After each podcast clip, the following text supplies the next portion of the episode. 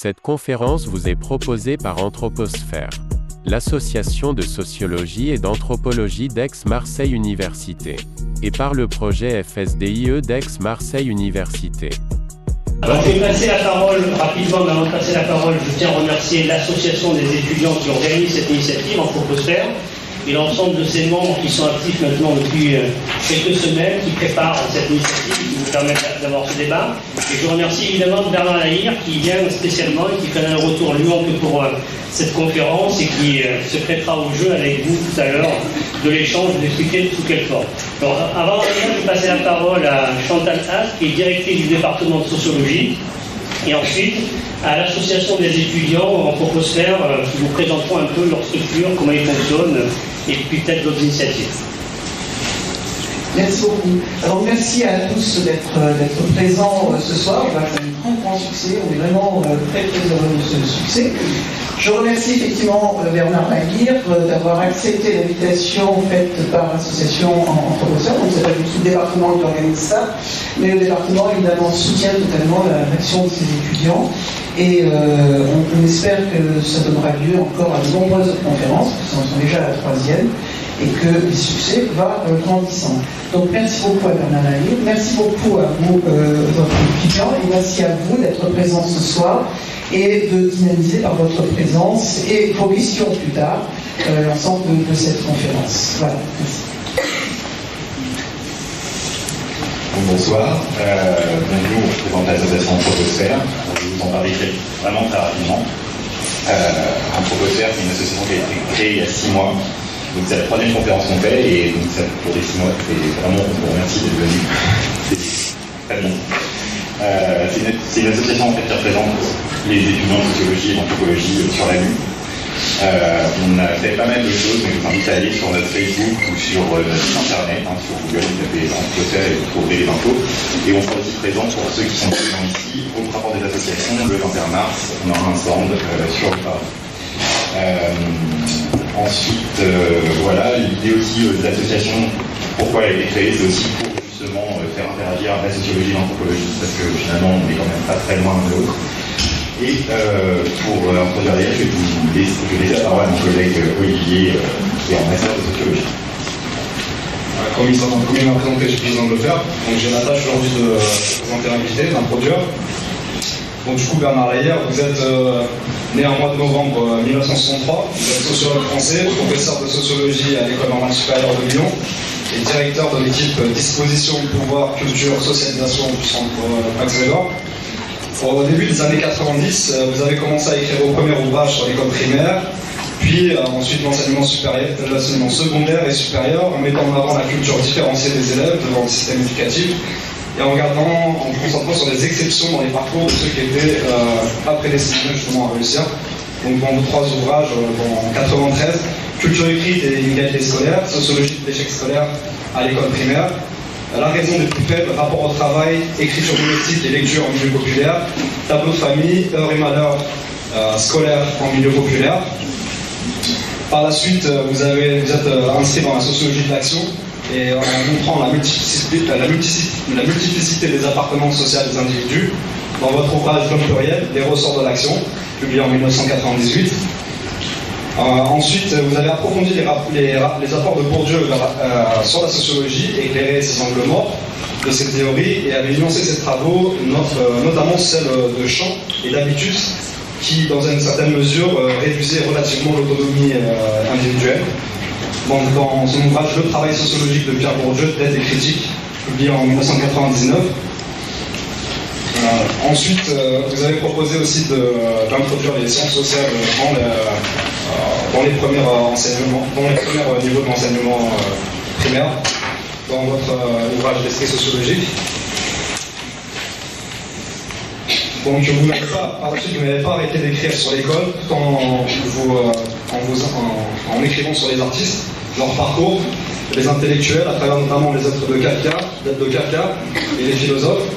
Et plus récemment, vous avez produit Le monde pluriel, Pensée l'unité des sciences sociales, en 2012, et Dans les piliers singuliers du social, Individu, institution, socialisation.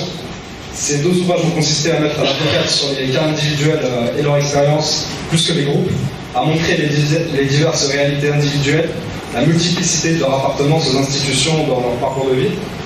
C'est alors sur leur singularité que vous avez pointé le curseur en montrant qu'ils peuvent être analysés d'un point de vue sociologique et qu'il n'y avait pas que la psychologie, la psychanalyse et la neurosciences qui pouvaient expliquer les logiques des actions individuelles.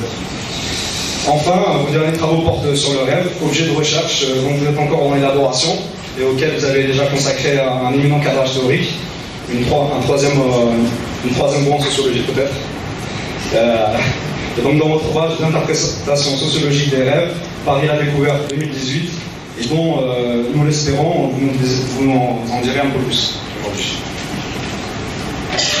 Merci Olivier. Alors sur proposition de Bernard Lahire, le fonctionnement sera le suivant, c'est-à-dire que nous avons une conférence qui dure avec une discussion, l'idée d'avoir des questions-réponses. Donc c'est un mode plutôt interactif. Alors questions-réponses dans l'amphi, c'est intimidant, ou dans l'étudiant, c'est de suite, vous parlez de gens du monde, ainsi de suite. Voilà, il faut absolument défaire la pression, hein. On a tous droit aux maladresses, aux erreurs, à dire des choses qu'on pense par la suite qui étaient belles. Donc là, il faut être libre totalement, et je pense que Bernard Lahire jouera le jeu à ce niveau-là. Pas de censure. On se pose des questions et puis ceux qui sont plutôt trop timides, il y a la possibilité aussi de les faire passer sous forme écrite à vos collègues qui vont circuler et puis ils les poseront aussi à votre place. Alors on a un problème technique, le micro-baladeur ne fonctionne pas, d'accord, donc ça ajoute un autre élément de l'intimidation, c'est-à-dire qu'il faut lever la main et parler très fort pour poser des questions, et ceux qui sont pas très fatigués, qui arriveront à faire un effort pour marcher 20 ou 30 mètres, je leur passerai le micro pour qu'ils puissent poser la question de manière un peu plus forte. Donc voilà, on va essayer de fonctionner sur ce mode-là.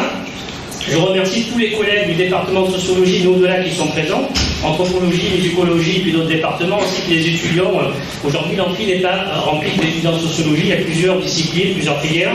C'est dire l'importance aujourd'hui du débat qu'on va avoir et de la sociologie qui peut porter au-delà de l'institution académique dans laquelle elle s'exerce.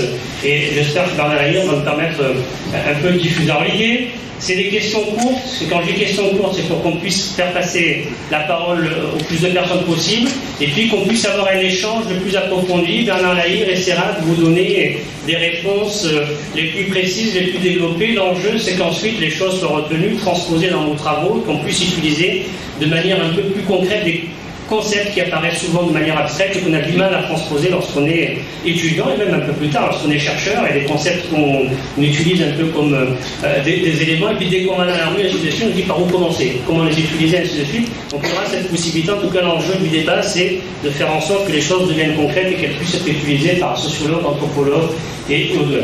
Donc on aura toujours le premier problème, c'est la première question qui aura du mal à arriver, sauf qu'il y en a une qui va faire démarrer rapidement le débat. Et je passe la parole. Je voudrais quand même remercier aussi moi, ceux qui m'ont invité. Voilà, sinon ce ne serait pas poli. Donc, je remercie Yann qui m'a invité, et c'est moi qui ai un peu forcé à me demander une conférence, et j'ai dit que je préférais répondre directement à des questions, parce que sinon c'est un peu comme le théâtre, les gens ils jouent la pièce et puis après ils s'en vont, ils se font applaudir, c'est très bien hein, de se faire applaudir. Si vous le faites à la fin, je suis très content, hein. Mais c'est pas très nourrissant en fait pour moi. Donc moi je préfère de plus en plus que des gens qui m'ont lu me disent bah, voilà, vous avez fait ça, pourquoi vous avez fait ci, comment vous avez fait ça, ou qui se posent des questions sur l'origine de mes recherches, des choses comme ça. C'est beaucoup plus concret, et moi du coup ça me permet de repartir avec plein de questions qui m'ont été posées, et moi ça me fait avancer aussi. Donc je ne suis pas là juste pour vous en fait. C'est ça que je suis en train de vous dire. C'est que je suis là aussi pour moi. Et je le dis sérieusement, hein. C'est pas du tout une plaisanterie. C'est parce que je sais que je pourrais vous dire qu'il y a même des choses, je ne pourrais pas vous citer, parce que si après je vais vous poser une question là-dessus, je ne pas. Mais il y a des questions dans les salles qui m'ont été posées et qui ont donné lieu à des recherches. Les gens ne le savent pas. Et moi je ne me rappelle pas de leur nom. Tout ça c'est dramatique, mais souvent ça vient de ça, de questions extérieures, et je me dis, ah, la question est bonne, et je ne sais pas y répondre. Et pour y répondre, bah, il faut faire des recherches. Bon, voilà. Donc je m'arrête là, mais j'espère que vous aurez le courage de me poser des questions. Il n'y a pas de souci. Je ne mens pas. ça les premières questions. Je vous remercie Lahire. Du coup, j'aimerais m'excuser parce que vous avez dit que la question doit être courte. Et je crois que je n'ai pas du tout. Je ne suis pas dans cette optique-là. Mais je vais essayer d'être rapide et peut-être je vais poser une seule question du coup. Et essayer d'être le plus concis possible. Alors en fait, pour cette question, je vais partir d'une petite polémique. Pardon, je vais lire parce qu'avec le stress, je vais partir d'une petite polémique. Je crois que c'était au début des années 2000. C'était un sociologue qui s'appelle Louis Chauvel, je crois. Il vous met en lien avec les sociologues qui soutiennent ce qu'on appelle la mort des classes. Vous avez réagi en écrivant un bref article dans la revue Mouvement. Pour faire simple, je vous cite encore, ce n'est pas parce qu'on s'intéresse aux atomes et aux molécules qu'on nie l'existence des planètes ou des astres. C'était peut-être le premier, mais pas le dernier à vous cataloguer ainsi. Même bien plus tard, en 2013, lorsque vous publiez les petits singuliers du social, on dira de vous que vous êtes moins déterministe que Bourdieu, que vous décrivez un individu plus libre, ou bien, encore une fois, la preuve de la fin des classes. Je me suis demandé pourquoi cette étiquette vous suit, et finalement, je pense, personnellement, que c'est parce qu'on ne sait pas, ou on ne comprend pas assez ce que veut dire classe sociale dans vos travaux. Alors peut-être que je vous ai mal lu ou pas assez lu, mais on ne sait pas quelle est la place des classes sociales dans vos travaux. Bien sûr, vous pouvez dire que ce n'est pas votre affaire, votre sujet, mais vous utilisez souvent le terme. Dans ce cas, est-ce qu'on peut étudier, avoir de nouvelles perspectives sur les individus, parler d'une théorie dispositionnaliste sans remettre en cause, sans questionner, pour revoir, préciser ou bien redéfinir le rôle, le sens, la fonction, l'évolution des classes sociales? Et si pour vous, oui, si vous n'avez pas à les définir, à quelle définition vous vous reportez dans vos travaux? Merci. C'est une question très rapide. Comment dynamiser le débat? C'est chaud. Je m'en vais à bon, alors, je ne sais pas si vous avez lu mon travail. Parce que quand vous dites qu'on ne voit pas où sont les classes sociales dans mon travail, là je me pose des questions. Et c'est pour ça que j'avais été assez furieux par rapport à Louis Chauvel, qui, effectivement, jouait le jeu des étiquetages académiques ou classiques pour dégommer les adversaires. Il me mettait dans une parenthèse, ce n'était pas grand-chose, il me mettait juste dans une parenthèse avec d'autres, avec qui je ne me sens aucun lien. Voilà. Et bon, je trouvais que la situation était totalement ridicule. Louis Chauvel, en plus, n'a franchement pas de leçon à me donner en matière de classe sociale. Alors, si vous regardez ce que j'ai fait, j'ai travaillé sur, ça a été rappelé tout à l'heure, culture écrite et inégalité scolaire, c'est l'échec scolaire des enfants de classe populaire. Je commence comme ça. Ensuite, je travaille sur les classes populaires, les réussites et échecs à l'intérieur des classes populaires. Et je définis, à chaque fois, vous pouvez aller voir. Souvent, c'est des définitions assez proches de celles de Bourdieu, c'est-à-dire des volumes de capitaux économiques et culturels et la structure de distribution de ces capitaux. Je ne prétends pas avoir une originalité en matière de théorie des classes sociales. Par contre, dans les choses qui vont arriver, vous allez voir, vous allez être sûr.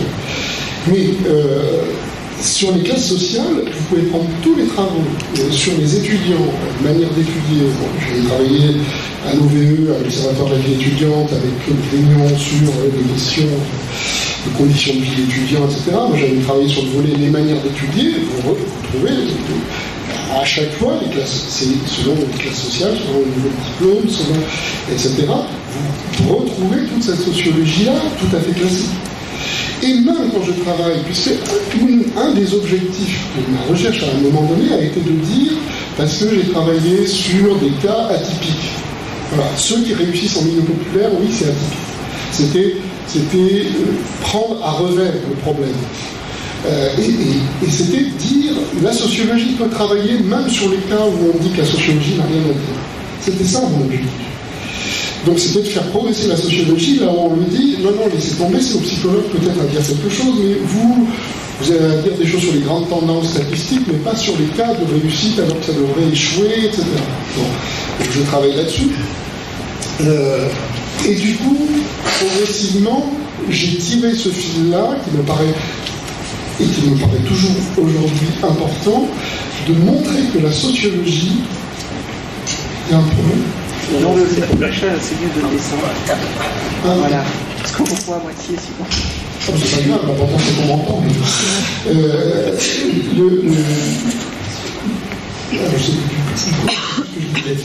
Voilà, je tire le fil de la question de la singularité. Et évidemment, c'est facile, mais quand on n'a pas lu, de me mettre avec des gens qui sont pour la liberté de l'acteur individuel, les sociologies de l'individu, enfin, on me lit un peu et on comprend que je ne fais ni du Boudon, ni du de Saint-Guy, qui m'a publié par ailleurs, et qui lui-même a fait de la bonne sociologie avant. On a absolument rien à voir. On n'a rien à voir là-dessus, et je ne comprends pas la polémique là-dessus. Elle est totalement stupide. Les classes sociales sont en permanence présentes dans les travaux. Là, je sors d'un travail de 5 ans où on a travaillé sur les inégalités de classe chez les petits enfants de 5-6 ans, etc. etc. Ben, si un quelqu'un qui, en plus, avec le parcours que j'ai, le transfuge de classe, n'est pas sensible aux classes sociales, c'est bien moi. Et quand j'ai travaillé sur des cas individuels, singuliers, par exemple Kafka, j'ai fait une biographie sociologique de Kafka, vous avez toutes les coordonnées sociales de Kafka. Vous avez depuis très haut dans sa famille les propriétés sociales en termes de type de niveau de revenu, type de diplôme, propriété religieuse, propriété. Vous avez tous les éléments de contextualisation, toutes les propriétés sociales déterminantes de ce type-là. Et moi, ce que je n'arrête pas de dire, c'est que en fait, chaque individu n'est que le produit de toutes ces déterminations-là. Et du coup, alors quand on me fait, quand on m'accuse de... il y en a qui me louent de ça. Mais pour moi, c'est accusé, parce que je ne veux pas. On dit, avec Bernard Lahire, il y a plus d'autonomie individuelle. D'ailleurs, j'ai entendu tout à l'heure, j'ai fait une grimace. Parce que je ne suis pas du côté de l'autonomie individuelle. J'ai même forcé le trait en disant à plusieurs reprises dans des travaux, dans des entretiens, etc., j'étais plus déterministe que Bourdieu. Donc là, pour vous faire un enterrement, vous faites ce que je fais. C'est-à-dire plus déterministe que Bourdieu, qu'on exècre souvent parce qu'on estime qu'il est trop déterministe. Ce que j'essaie de dire, c'est que... en prenant au sérieux la question de la singularité et en voyant qu'un individu n'est le produit que de toutes les déterminations qu'on n'arrivera jamais à reconstruire intégralement, mais au moins voir que c'est l'effet de c'est un garçon ou une fille, c'est de tel milieu et pas de tel autre, c'est de telle région et pas de tel autre, c'est tel particulier de parcours, telle particularité de parcours, c'est telle position dans la fratrie, etc. C'est tous ces éléments extrêmement déterminants qui pèsent sur nos conduites. Et c'est ce qui m'a amené à travailler sur des objets, sur lesquels on reviendra sans doute tout à l'heure, aussi improbables que les rêves. Il n'y a pas plus individuel qu'un rêve, et en même temps, il n'y a pas plus social qu'un rêve. Voilà.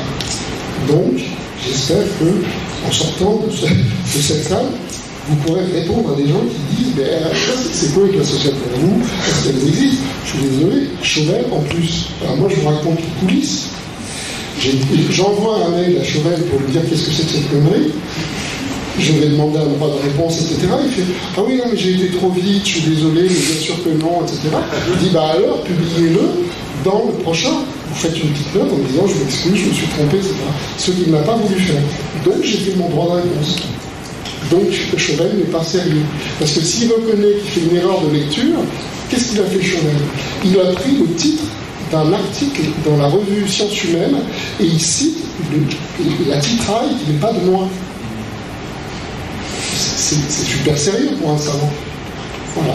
Donc c'est avec des choses comme ça qu'on est obligé. Je trouve que ce métier est sale. Les gens ne se permettent pas ça dans les sciences.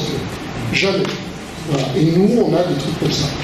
Ça ne veut pas dire que je pense que du mal de Chauvel, hein, très précis, un certain nombre de travaux qu'il a fait qui sont tout à fait respectables, mais par contre, sa manière de procéder quand il juge de ses collègues et qu'il veut pour se débarrasser d'un certain nombre de collègues, de concurrents, on va dire, voilà, en liant entre parenthèses du mauvais côté, hein, c'est-à-dire que je suis à la fois du mauvais côté politiquement et scientifiquement, en me disant que j'ai jamais parlé de classe sociale, c'est faux et c'est stupide. Voilà. Les sciences sociales ne peuvent pas fonctionner comme ça. Voilà. Donc ça, c'était pour Louis Chauvel.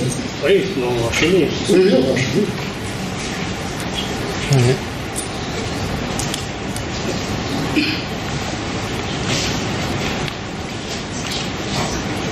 Oui, bonjour Monsieur Lahire, je suis enseignant en musicologie et je me permets de vous féliciter pour vos travaux parce que tous les étudiants de musicologie que j'ai, je fais un cours de sociologie de la musique, connaissent vos travaux et je les cite abondamment. Je dois dire que même parfois je suis hasardé à faire une plaisanterie, c'est-à-dire que vous écrivez tellement de livres que je me suis demandé devant mes étudiants comment vous faisiez votre repassage. Bon, c'est-à-dire que vous n'avez pas le temps d'ordre pour écrire. Bon, je plaisante. Mais je voudrais dire que parmi toutes vos productions, il y a un livre qui est fascinant, que j'ai utilisé aussi pour mes étudiants en master, c'est le Kafka. Je trouve que c'est un livre absolument admirable. Et moi, je travaille personnellement sur un compositeur qui est marginal, qui est relativement marginal à l'époque, c'est Modeste Moussorgski. Et je me suis inspiré, j'ai cité votre livre plusieurs fois dans mes travaux sur Moussorgski. Bon. Alors, la question qui se pose, c'est une question qui, au-delà de l'intérêt de vos livres, une question qui concerne non seulement la création littéraire, mais la sociologie de la création littéraire, mais la sociologie aussi de la réception des œuvres littéraires. Parce que les œuvres littéraires, comme les œuvres artistiques, les œuvres musicales, en fait, procèdent d'une construction. Il y a une réception, et cette réception, eh bien, génère en quelque sorte l'admiration, génère des phénomènes qui sont non seulement individuels, mais collectifs. Or, on est confronté en sociologie de la musique et de l'art à la domination d'un courant qui dissout complètement le social au profit de la réaction de chaînes d'acteurs. Je pense en particulier à Mathieu Guénic et ses théories sur la sociologie de l'art, de chaînes d'acteurs individuels qui s'influencent les uns les autres. Et en sociologie, en sémiotique de la musique, on a aussi quelqu'un qui enseignait dans cette université, Jean Molino, qui disait exactement la même chose avec un peu de fond social. Alors la question que je me pose, c'est est-ce que vous êtes conscient de ces problèmes de la réception sociologique des œuvres et est-ce que vous avez prévu de travailler dessus, en quelque sorte pour étendre votre champ de recherche?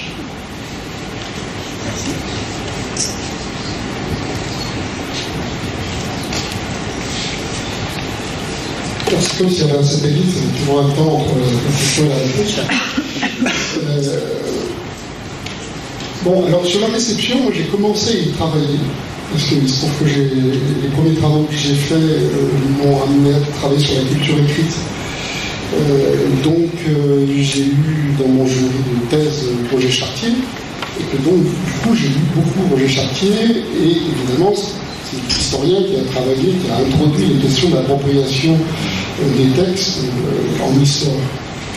On passait d'une histoire quantitative, qui lit combien de livres, quel genre de livres, etc., ce qu'on sait faire aussi en sociologie, à des questions qui sont plus difficiles, plus délicates, comment on lit les textes, qu'est-ce qu'on en fait, qu'est-ce que ça produit chez le lecteur, il y a plusieurs types de questions qu'on peut se poser, mais d'interprétation des textes parfois, mais pas seulement d'interprétation, qu'est-ce que ça pousse les gens à faire, les livres, il y a plein de questions à se poser.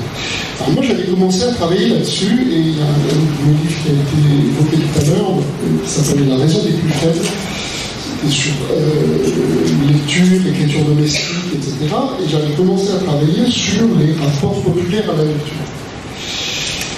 Et ça a été mon seul acte de recherche dans le domaine de la sociologie de la réception, qui m'a permis de voir qu'effectivement, on pouvait avoir exactement les mêmes textes qui circulaient dans des classes très différentes, dans des milieux très différents, et qui n'étaient pas appropriés du tout de la même façon. Et notamment, ce que j'avais vu très très bien à ce moment-là, c'est le fait que pour beaucoup de gens du milieu populaire, la lecture c'était...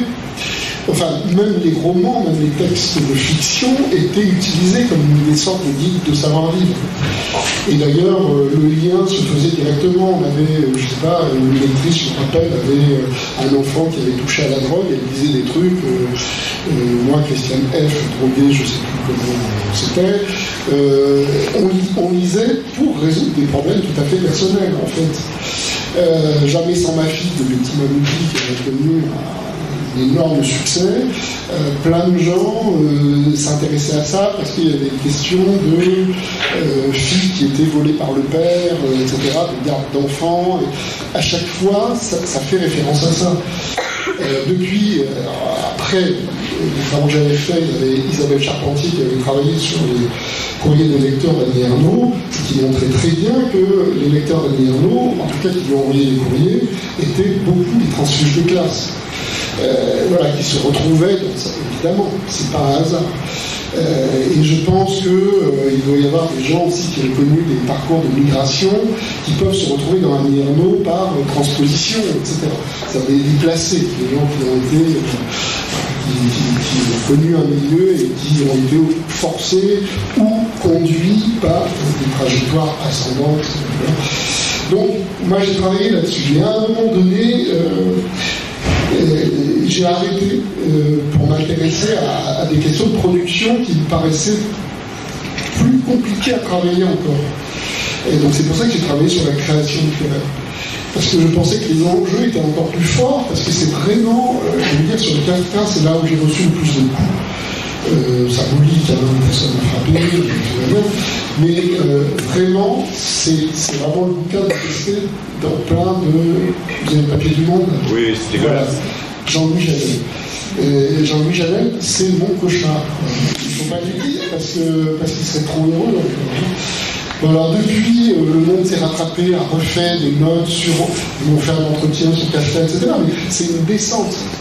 C'est un type élève de compagnon qui déteste toute possibilité de sociologiser la question de la création littéraire. Donc on me renvoie à une naïveté, à... C'est terrible parce que c'est quasiment du mépris de classe. On est traité de naïfs, de gens avec de gros sabots, de... Là, vous avez plein de choses qui renvoient, vous avez l'impression de relire la distinction. Voilà, et vous êtes du côté du vil, du... Voilà. Moi, je l'accepte totalement. Oui, je mets les pieds là où il ne faut pas les mettre. Je mange avec les doigts, tout va bien. On s'en fout. La question, c'est des questions de vérité scientifique. Et donc, il faut faire progresser ces questions-là. Et j'ai senti que c'était plus important de travailler là-dessus. Donc, j'ai laissé tomber tout le travail sur la réception. Et puis, je dois bien avouer aussi que... Et ça, c'est un tort, hein, mais... que les travaux sur la réception me décevaient un peu, ils tournaient un peu en rond.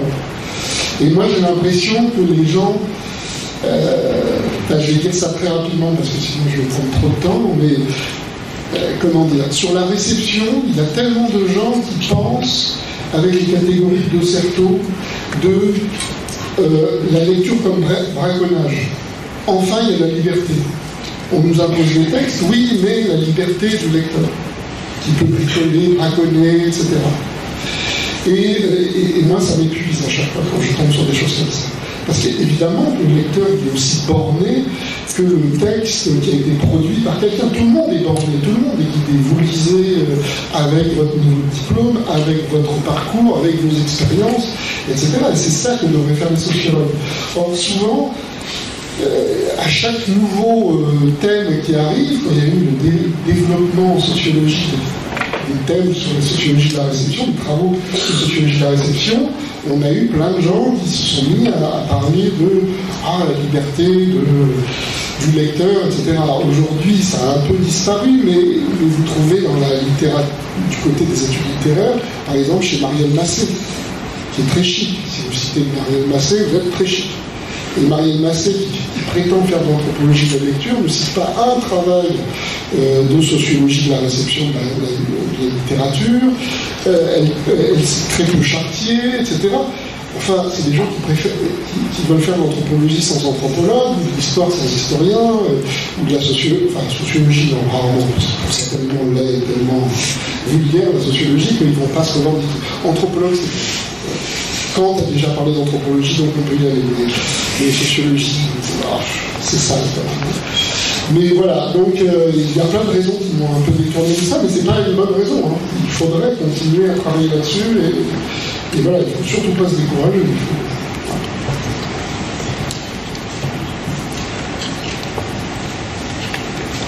Parlez fort ou alors...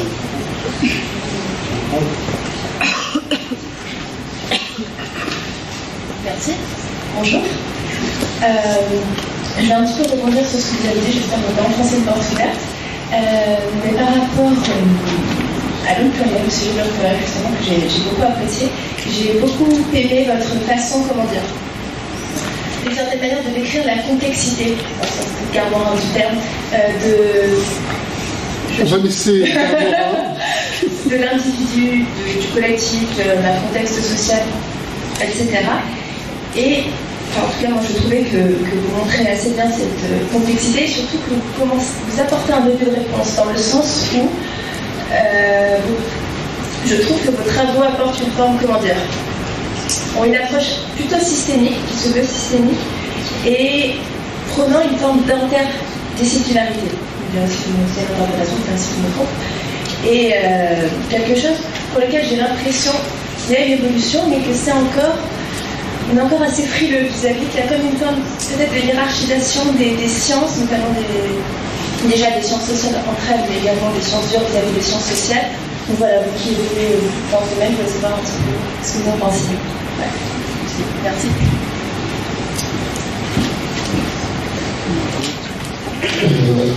Ben merci pour cette question, parce qu'elle touche à des questions qui sont importantes pour moi, et de plus en plus en fait. Bon, comment dire, à l'époque de l'homme pluriel, dans un certain temps, je n'avais que 35 ans et j'étais moi-même assez frileux parce que c'était très compliqué. J'ai une vieille histoire des rapports entre psychologie et sociologie. J'ai été élevé, comme je l'ai dit à quelques reprises déjà, y compris dans des publications, à détester la psychologie. Il y avait deux grands mots à éviter, c'était la psychologisation des faits sociaux et la naturalisation, biologisation des faits sociaux. Donc à partir du moment où vous êtes élevé à ça, vous dites bon, il ne faut surtout pas mettre les pieds par là. Et ça, c'est très très problématique, parce que en fait, ça force des étudiants, comme j'étais, à éviter des lectures, à dire bon, bah, c'est des espèces d'impasses. On vous dit non, n'allez pas par là. Vous n'avez pas le droit d'aller par là. C'est trop dangereux. Et puis si vous voulez être reconnu comme sociologue, attention quand même. Donc il y a plein de raisons qui font qu'on vous fait aller dans le droit chemin. Voilà. Et parfois, le droit chemin, c'est juste une mauvaise lecture du monde social. C'est oublier, par exemple, que les fondateurs de la discipline ont été très, très intéressés par les psychologues de leur temps, par exemple. Durkheim prend le suicide, quand même, pour objet. Il a lu les psychologues. Alvax, qui refait un bouquin sur le suicide en dialoguant avec Charles Noiriel, qui est un psychologue, il y a encore plus, et les cas sociaux de la mémoire, et la mémoire collective, etc., c'est des bouquins remplis de références à des psychologues de l'époque. Là, je m'en tiens avec la psychologie et sociologie, mais on pourrait faire la même chose avec histoire, avec géographie, avec linguistique, avec etc., etc. Et bon, au bout d'un moment, à force d'être discipliné un peu trop étroitement, bah, je crois qu'on loupe des choses, tout simplement. Et que la force de Durkheim, moi je trouve que c'est ça le plus important chez Durkheim, c'est qu'il a été capable de faire une science qui s'appelle la sociologie et qui s'appuyait, qui arrivait à synthétiser des tonnes de travaux qui relevaient de petites sciences très séparées. Des gens qui étaient spécialistes de la religion, spécialistes du droit, spécialistes de la démographie, de l'économie, de ceci, de cela, qui étaient complètement isolés. Il a des textes sur son projet sociologique où il dit, en fait, jusque-là, on ne se rendait pas compte qu'il y a des rapports entre la démographie et la religion, qu'il y a des rapports entre la famille et le droit, etc. Voilà. Donc, déjà, il faut se rappeler que c'est très récemment qu'on a spécialisé les disciplines, que ce n'était pas le cas des grands fondateurs. Alors on pourrait dire, bah oui, mais comme toute science, elle commence très large, et après elle se spécialise, et c'est normal. Non, moi je ne crois pas. Je ne crois pas, et au début je l'ai fait tout doucement, j'ai cité des sources dans le pluriel qui étaient psychologiques. Par exemple, j'ai découvert que ce que je voulais faire en sociologie, des individus, des variations individuelles de comportement, ben il y avait un vocabulaire pour ça, déjà dans la psychologie différentielle. Ça s'appelle variation inter-individuelle, d'un individu à l'autre, d'un même groupe, ou variation intra-individuelle, c'est-à-dire un même individu dans des contextes différents d'action. Voilà, pourquoi se priver d'aide linguistique, langagière, conceptuelle, en fait, pour nommer ce qu'on essaye de faire avec des gens qui, au fond, font des choses qui ne sont pas très éloignées, surtout le psychologue différentialiste, pour ceux qui l'ont lu, c'est évident, on a à puiser là-dedans. Si vous lisez Jacques Lautrec, classe sociale, intelligence, je ne sais pas comment c'est, famille et intelligence, c'est évidemment un ouvrage qui intéresse les sociologues de l'éducation, de la famille et les questions d'échec scolaire, etc. Donc, pour moi, progressivement, je me suis libéré de ces carcans étroitement disciplinaires, au point qu'aujourd'hui, je vous dirais franchement, je ne devrais pas le dire devant mes collègues sociologues, je lis plus à l'extérieur de ma discipline, parce que j'ai beaucoup lu dans ma discipline aussi. Donc je me suis permis de lire plus à l'extérieur, progressivement, et je lis, des neuroscientifiques, je lis des psychologues, je lis des psychanalystes, je lis des linguistes, je lis aussi des biologistes.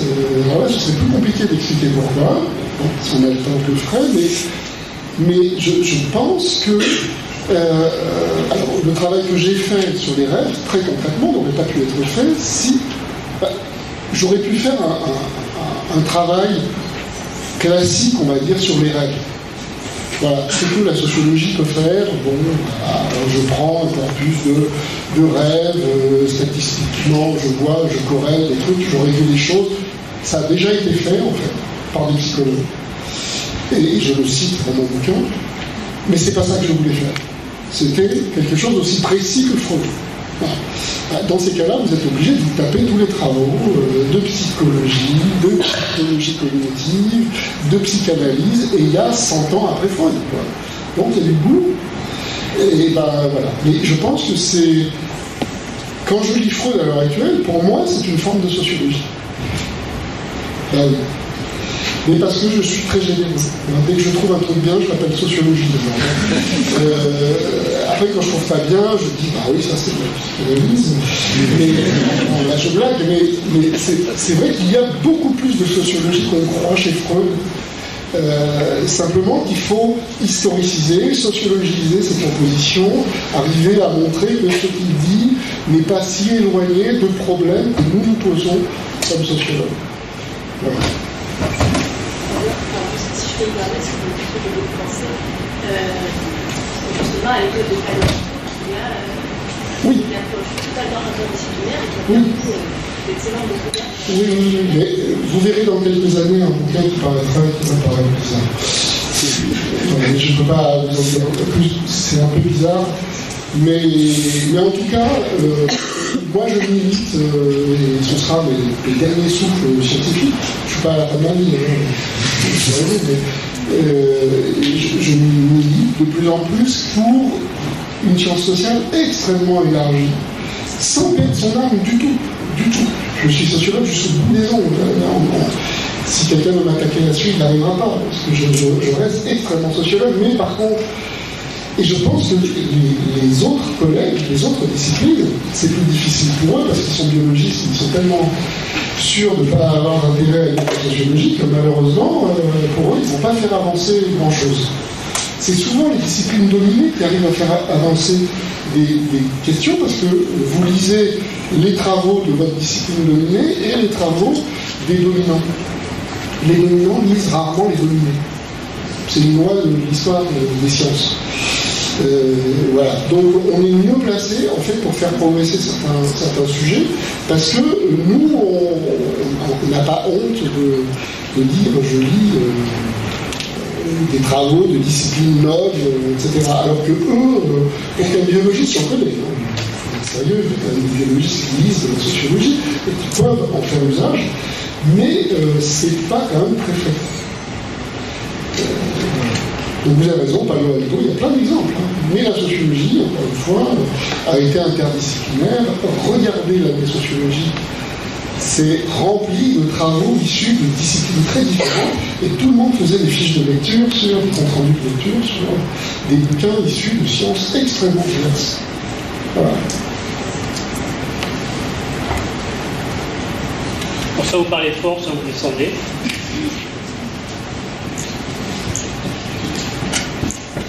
Merci. Bonsoir. J'ai une première question, en fait, c'est pas la mienne, c'est celle de ma petite sœur qui a 12 ans. Et qui vous demande qu'est-ce que c'est la sociologie et à quoi ça sert. Alors j'ai pas su quoi lui répondre, donc je compte sur vous. J'ai une deuxième question qui est est-ce que c'est mal de poser la question de l'utilité de la sociologie? Ça c'est la mienne. Et j'ai une troisième question, est-ce que la réflexion sociologique elle n'a sa place que dans l'université ou est-ce qu'on peut l'imaginer dans d'autres milieux professionnels et comment?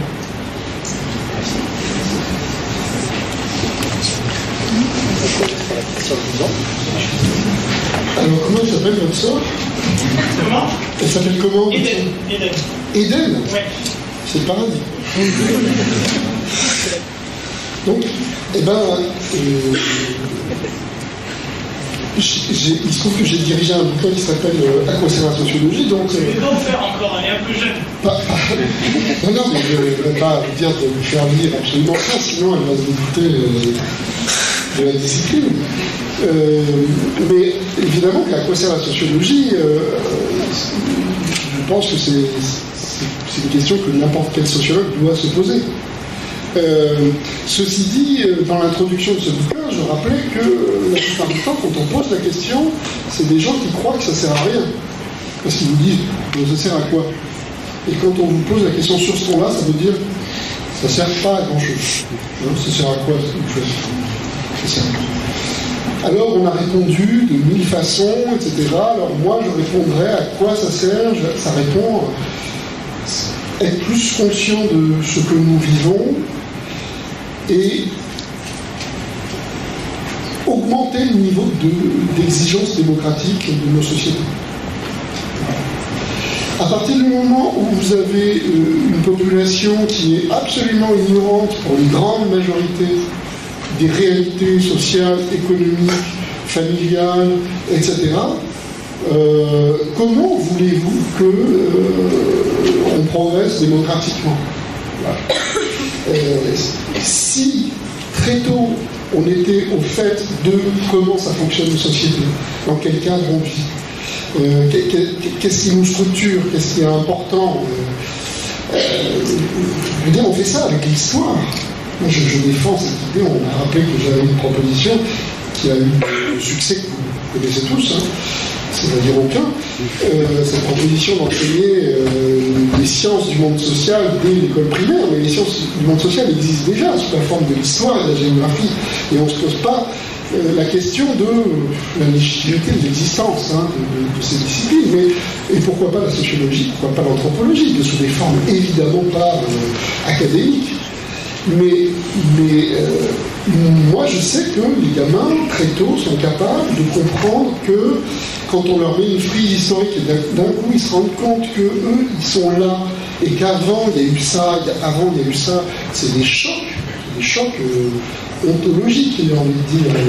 D'un coup, les gamins se rendent compte que, bah, ouais, il y a eu des tonnes de trucs avant, c'était pas pareil, on vivait pas comme ça, on s'habillait pas pareil, on n'avait pas les mêmes modes d'habitation, on n'avait pas le même niveau de technique, on n'avait pas.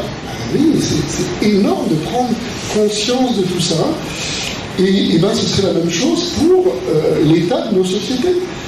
Je veux dire, aujourd'hui, qu'est-ce qu'on apprend des sociétés? On vous dit, si vous regardez les programmes de l'enseignement élémentaire, c'est qu'est-ce que le drapeau français, qu'est-ce que sont les institutions de la République, etc. Bonjour, pour l'intérêt pédagogique de ces choses.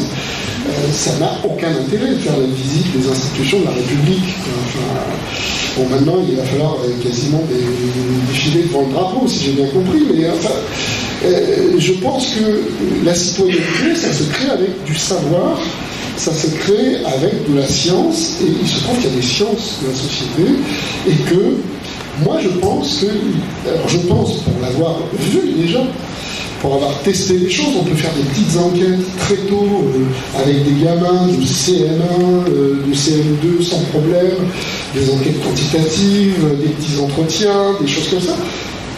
Ça ouvre la réflexivité des gamins, ça leur fait prendre conscience de réalité, de même qu'ils se rendent compte que voilà, on peut objectiver, on leur fait prendre des températures pour voir. Alors, ça devient plus compliqué, hein, c'est quand même... ces derniers temps, de saisir des saisons, mais bon, voilà, on essaye de faire prendre conscience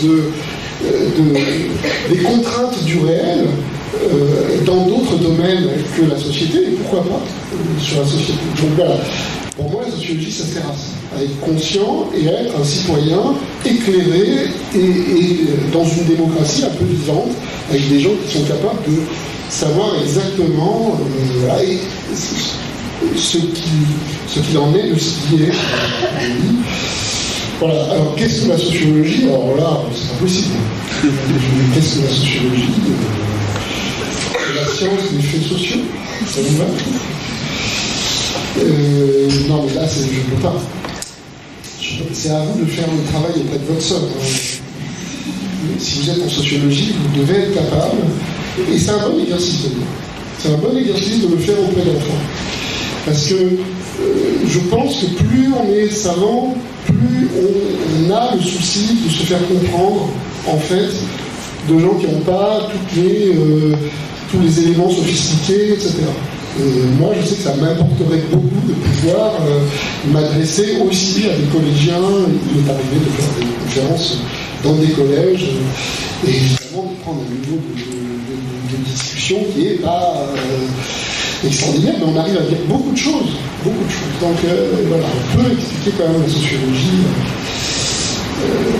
à 12 ans en plus, c'est possible, largement.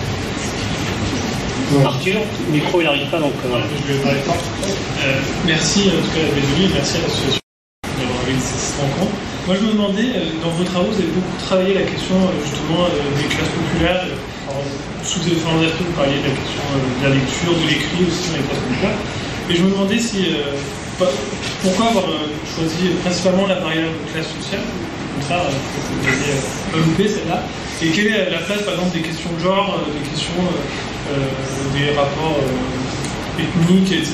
Et du coup ma question un peu polémique, c'est est-ce qu'en 2019, le pluriel, ça devient l'homme et la femme pluriel? Ah oui, ça, j'ai des collègues canadiens qui me sont tombés dessus, ça, je comprends. Aujourd'hui, je ne pourrais pas écrire l'homme pluriel, c'est sûr. Et là-dessus, je suis bien peiné, parce qu'effectivement, ou alors il aurait fallu que je joue le latin en disant au mot pluralis, je trouve ça, mais ça aurait été tellement pédant que. Enfin, ce qui fait qu'en anglais, ils l'ont traduit par. Alors oui, là, sinon, il y avait le même problème, par acteur pluriel. C'était le même problème. Que dire sinon que, effectivement, la classe sociale m'a plus travaillé que la question de genre. Je me dis, honnêtement, on fait tous du travail qui est lié à notre biographie.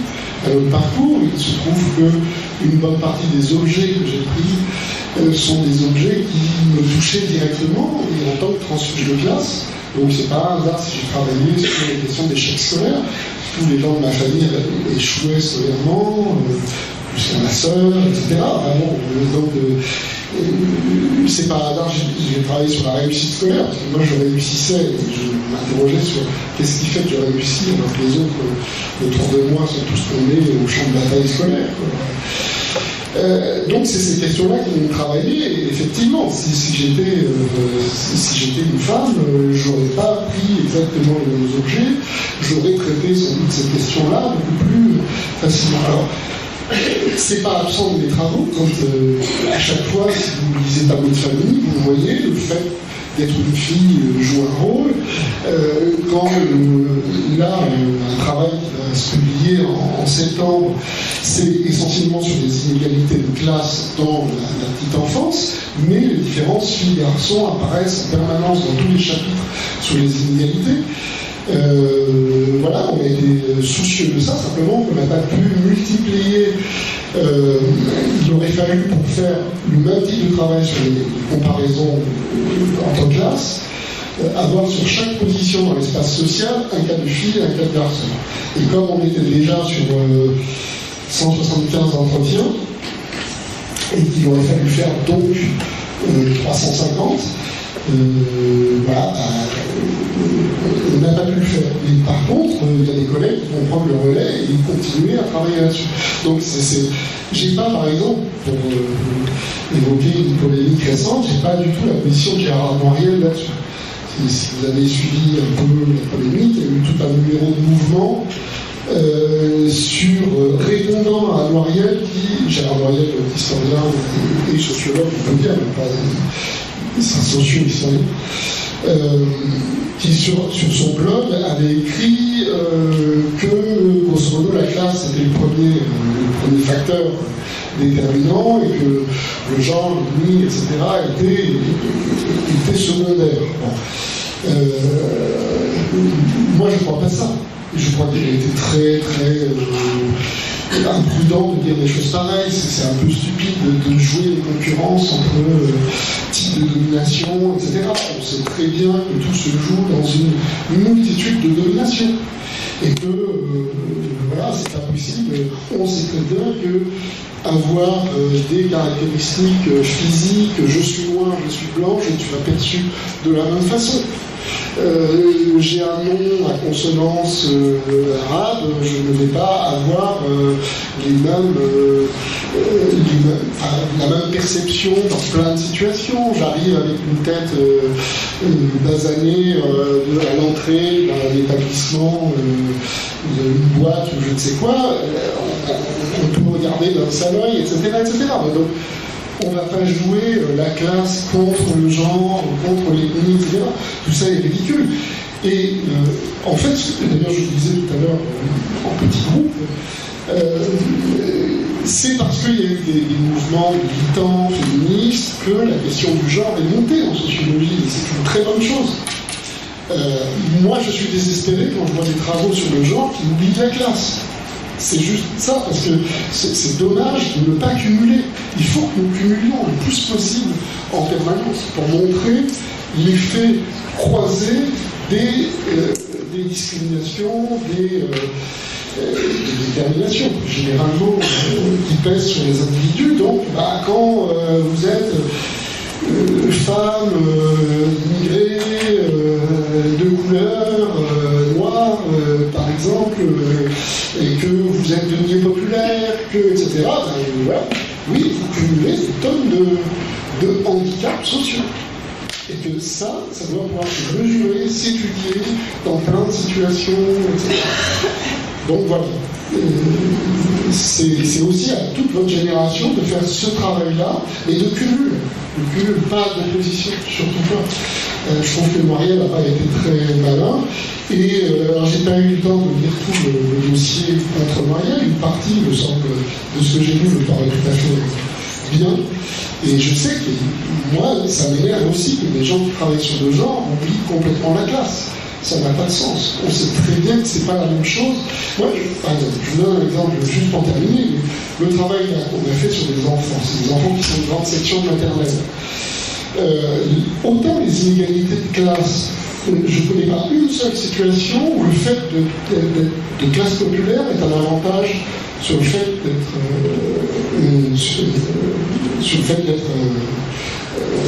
bourgeois, enfant de bourgeois. Pas une situation. Il n'y a pas un domaine sur lequel on a travaillé, santé, alimentation, langage, culture, loisirs, tout ce que vous voulez, on a du très très large. On ne trouve pas un moment où être de classe populaire, c'est mieux que d'être bourgeois. En revanche, alors que plein de filles payent le fait d'être des filles sur le marché de l'emploi, dans plein de domaines, et ben, en matière de scolarité, les filles sont plutôt avantagées. Et particulièrement dans les classes populaires. Il vaut mieux être une fille en classe populaire que d'être un garçon. Et pour plein de raisons. Je n'ai pas le temps de développer, moi j'avais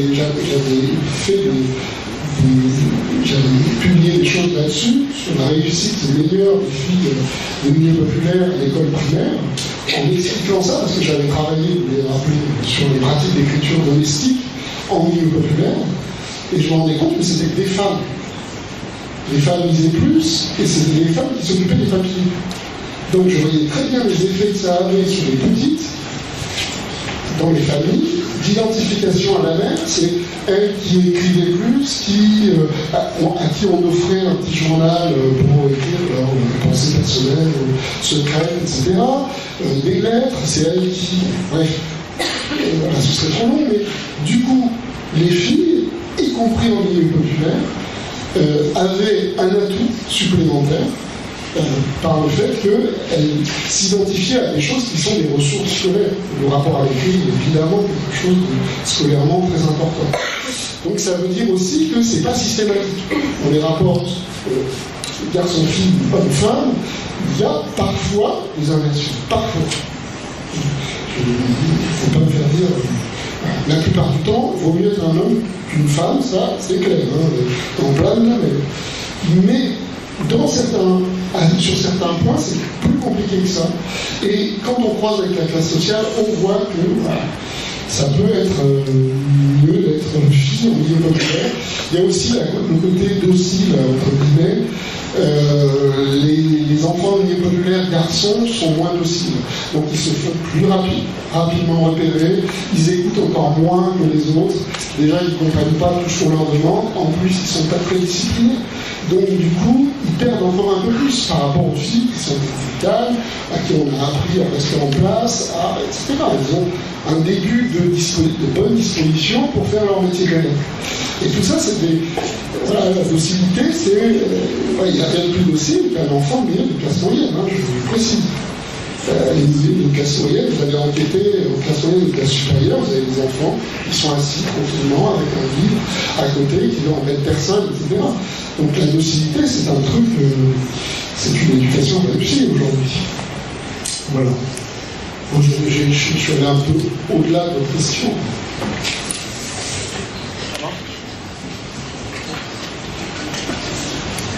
Bonjour. Je m'appelle Jean Molino, je suis du département d'anthropologie. Je travaille sur les questions d'éducation aussi. Ma question porte pas là-dessus. Je voudrais revenir un petit peu sur la question précédente concernant la définition de la sociologie. Il me semblait, et c'est peut-être en fait le fait que je travaille en anthropologie, peut-être une perspective en plus sur un terrain plutôt exotique, donc avec une perspective peut-être davantage comparative. Mais il me semblait que la démarche en fait à la base, et notamment chez Durkheim et Mauss, s'inscrivait quand même dans un contexte où on était un petit peu en perte d'inquiétude vis-à-vis de la complexification du contexte social, des valeurs communes, et que en fait la discipline arrivait, bon c'est plutôt une archéologie comme définition, hein, mais arrivait pour essayer de répondre à des questions par rapport à cette complexification et à cette perte de repères, et d'où ensuite l'interprétation par Durkheim, enfin, son concept de l'anomie par rapport à la perte des repères communs, des repères qui orientent un ensemble, une communauté, et qu'elle trouvait quand même sa place par rapport à ça, la sociologie, ce qu'on appelait la sociologie à l'époque. Alors après, peut-être que l'anthropologie s'est davantage saisie de l'approche comparative et la sociologie moins, peut-être. Parce que par exemple, si on regarde Bourdieu, au début, il y avait une démarche conservatrice qui était plutôt ethnologue et il y avait une approche plutôt comparative, et après, il faut rester quand même dans le contexte de sociaux plutôt modernistes. C'était juste une petite remarque par rapport à cette question précédente. Merci.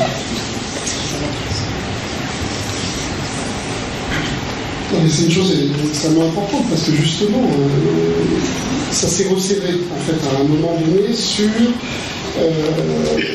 les sociétés contemporaines et du temps présent. Voilà. Mais si on regarde ce qu'on fait Weber, si on prend en tant que monde Marx, Weber et Durkheim, on voit très bien que c'est des gens qui ne se sont pas posés des questions de délimitation absolument du propos sur les temps présents, d'une société donnée, etc. Ils ont brassé très large. Weber est une érudition assez incroyable du point de vue de sociologie de la religion. Je ne sais pas si ça tient encore, je suis suffisamment spécialiste. Il y a quand même des sociologues de religion qui continuent à citer Weber, donc je pense que ce n'est pas totalement dépassé. Mais en tout cas, ce qu'il cherchait à faire, c'était à comprendre des choses qui étaient tout à fait de son époque, tout à fait de sa société, en mobilisant des références qui étaient extérieures à sa société. Et c'est évident. Ça paraît évident, sauf que ça s'est resserré progressivement autour de ça. On a laissé aux anthropologues, on a laissé aux historiens, on a laissé aux spécialistes de certaines civilisations, etc., etc. Et du coup, la sociologie a beaucoup perdu.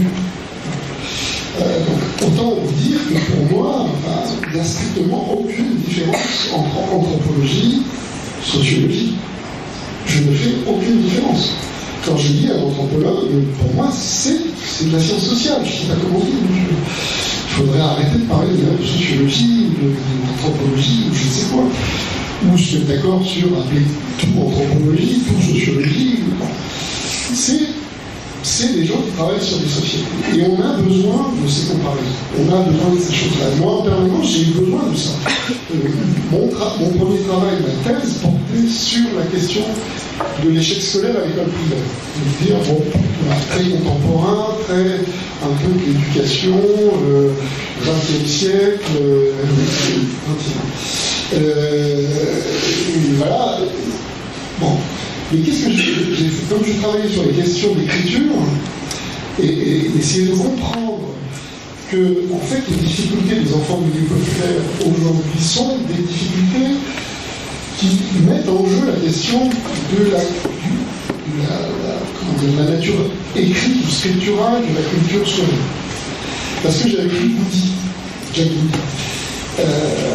Et que, en fait, tout mon travail, ça a été de prendre Boudi et de le faire fonctionner sur un terrain contemporain. Bon, à partir du moment où j'ai compris que ça fonctionnait et que ça, c'était très rentable de faire ça, j'ai fait rentrer Boudi et puis j'ai vu qu'il y avait des historiens qui travaillaient sur l'écriture. Je voulais comprendre pourquoi les gamins avaient des problèmes par rapport à la grammaire. Pour comprendre les problèmes qu'on avait avec la grammaire, il faut voir l'histoire de la grammaire. Par qui ça a été inventé, comment ça a été inventé, pourquoi c'est si complexe la grammaire, comment arriver à dénaturaliser un truc qu'on nous apprend de l'école élémentaire, etc. Donc, je me suis mis à lire des historiens de l'écrit, des historiens des premiers travaux sur la langue, etc., etc. Et en fait, en permanence, je travaillais sur des époques différentes, et il y a toute une partie de mon travail qui a porté sur une restitution des travaux sur l'assyriologie, sur la Mésopotamie, sur l'Égypte, sur la Grèce, etc., qui portaient sur l'écrit. Et du coup, j'ai ressaisi des choses qui ne pouvaient pas se saisir si on était présentiste. Les sociologues sont devenus contemporanéistes, présentistes, enfermés, comme je disais tout à l'heure, dans leur petit truc. Et pour moi, ça n'a aucun sens. Je sais que ça peut faire peur à des étudiants, parce que, évidemment, c'est pas tout de suite qu'on peut conquérir ça, mais il faut, dès qu'on a l'occasion, il faut prendre le chemin de traverse, il faut aller voir à l'autre bout. Et je rappelle souvent que une partie de mon travail sur l'échec scolaire, pour comprendre véritablement les productions des élèves, notamment les textes écrits, etc., je me suis servi d'un historien qui s'appelle Serge Gruzinski, qui a travaillé sur le lexique. Il avait fait un texte qui s'appelait La colonisation de l'imaginaire. Il a travaillé sur la colonisation du lexique. Et c'est un historien des religions. Mais en fait, tout le propos qu'il avait me servait à comprendre des textes de l'élève. Je sais trop loin à vous expliquer, mais vraiment, c'était hyper éclairant. Parce que, en fait, dans les textes d'élèves que j'ai étudiés, les élèves de milieu populaire, on leur demandait d'écrire des textes, et évidemment, ce n'était pas des bons textes. Et ces textes, c'était une sorte de compromis entre leur propre culture orale et la culture écrite qu'on leur demandait, qui maîtrisait très mal. Et c'était ce compromis-là permanent qu'il y avait. Et lui, il travaillait aussi sur ça, mais, enfin sur ça, sur cette question de on nous impose une religion. Et à l'époque, on pouvait mourir si on n'acceptait pas la religion du colonisateur. Mais derrière les divinités qu'on était censé, enfin, la divinité qu'on était censé aduler, etc., en fait, on refourguait les anciens trucs, quoi. Les anciens schèmes culturels étaient toujours présents. Et donc, j'ai trouvé vraiment, parce que j'ai écouté un jour sur France Culture, un lundi de l'histoire où Roger Chartier recevait Serge Gruzinski, je lui ai dit, mais il parle de mon problème. Bon, comme tout chercheur, je suis un peu obsessionnel, j'ai l'impression que tout le monde parle de mes problèmes. C'est ça un bon chercheur, en fait, hein, c'est d'être obsessionnel au point de penser que tout le monde est en train de travailler pour soi, en fait. Mais là, en l'occurrence, c'était vrai, c'est vraiment les mêmes types de problèmes, sauf qu'ils étaient beaucoup mieux résolus par un historien voilà, du Mexique, la colonisation espagnole au Mexique, etc., que par des sociologues de l'éducation. Voilà. Ils n'étaient pas les plus inventifs au moment où moi j'ai commencé ma thèse. Le gros travail était fait par Claude, Isabelle, Bourdieu, Passeron, Berthelot, et puis après il y avait vraiment un creux quand même dans cette discipline qui avait. Croyez avoir des couleurs, quoi. Voilà. Et l'anomie. Ah oui, je pense que c'est pas que la question portait aussi sur l'anomie. Franchement, moi, j'ai jamais utilisé le terme. Par contre, oui, ce que vous dites, c'est qu'effectivement, ce qui a mobilisé des gens comme Durkheim, c'était des questionnements sur que va devenir la société, parce qu'elle devient de plus en plus complexe, hautement différenciée, etc. Et donc, qu'est-ce qui va remplacer la religion? Ouais. Et donc, c'est ça qui a motivé ces travaux de sociologie de l'éducation, par exemple. L'idée que l'institution scolaire devait remplacer, pour ce boulot, la religion. Enfin, ça va beaucoup travailler. Mais j'ai pas trop de choses à dire sur la religion. Désolé. Valentin, on parlait de deux petites remarques. Alors, la première remarque, c'est par rapport à ce que vous avez dit en introduction, qui m'a un peu étonné, parce que c'est vrai que vous n'avez pas beaucoup, énormément lu, mais par contre, Pierre Bourdieu, qui vous a inspiré, j'ai beaucoup plus lu. Vous avez dit que vous étiez plus déterministe que Pierre Bourdieu. J'aimerais bien savoir pourquoi. Et deuxièmement, j'aimerais évoquer, et aussi pour rebondir à la question à quoi sert la sociologie, votre livre pour la sociologie, et pour en finir avec la prétendue culture de l'excuse. Donc inspiré par les réflexions de Laganierie, notamment, je crois, de Laganierie, je ne sais pas si vous en avez parlé, non, c'est un jeune chercheur. Ah non, je sais, mais je n'ai pas du tout parce que pas vu. Ah non, moi. Ah, tout, pas. Bien sûr. Je voudrais vous demander, en fait, pourquoi on ne se réapproprie pas ce stigmate-là, justement, de ce terme-là, de l'excuse, disant bah, que la sociologie en désindividualisant les causalités, excuse aussi les gens, une partie. Et donc, ça va à l'encontre d'un des concepts libéraux qui est l'hyper-responsabilisation des individus, etc. Donc, on peut s'en servir politiquement. Donc, voilà, est-ce qu'on ne peut pas retourner le stigmate un peu à Goffman en s'appropriant le terme d'excuse?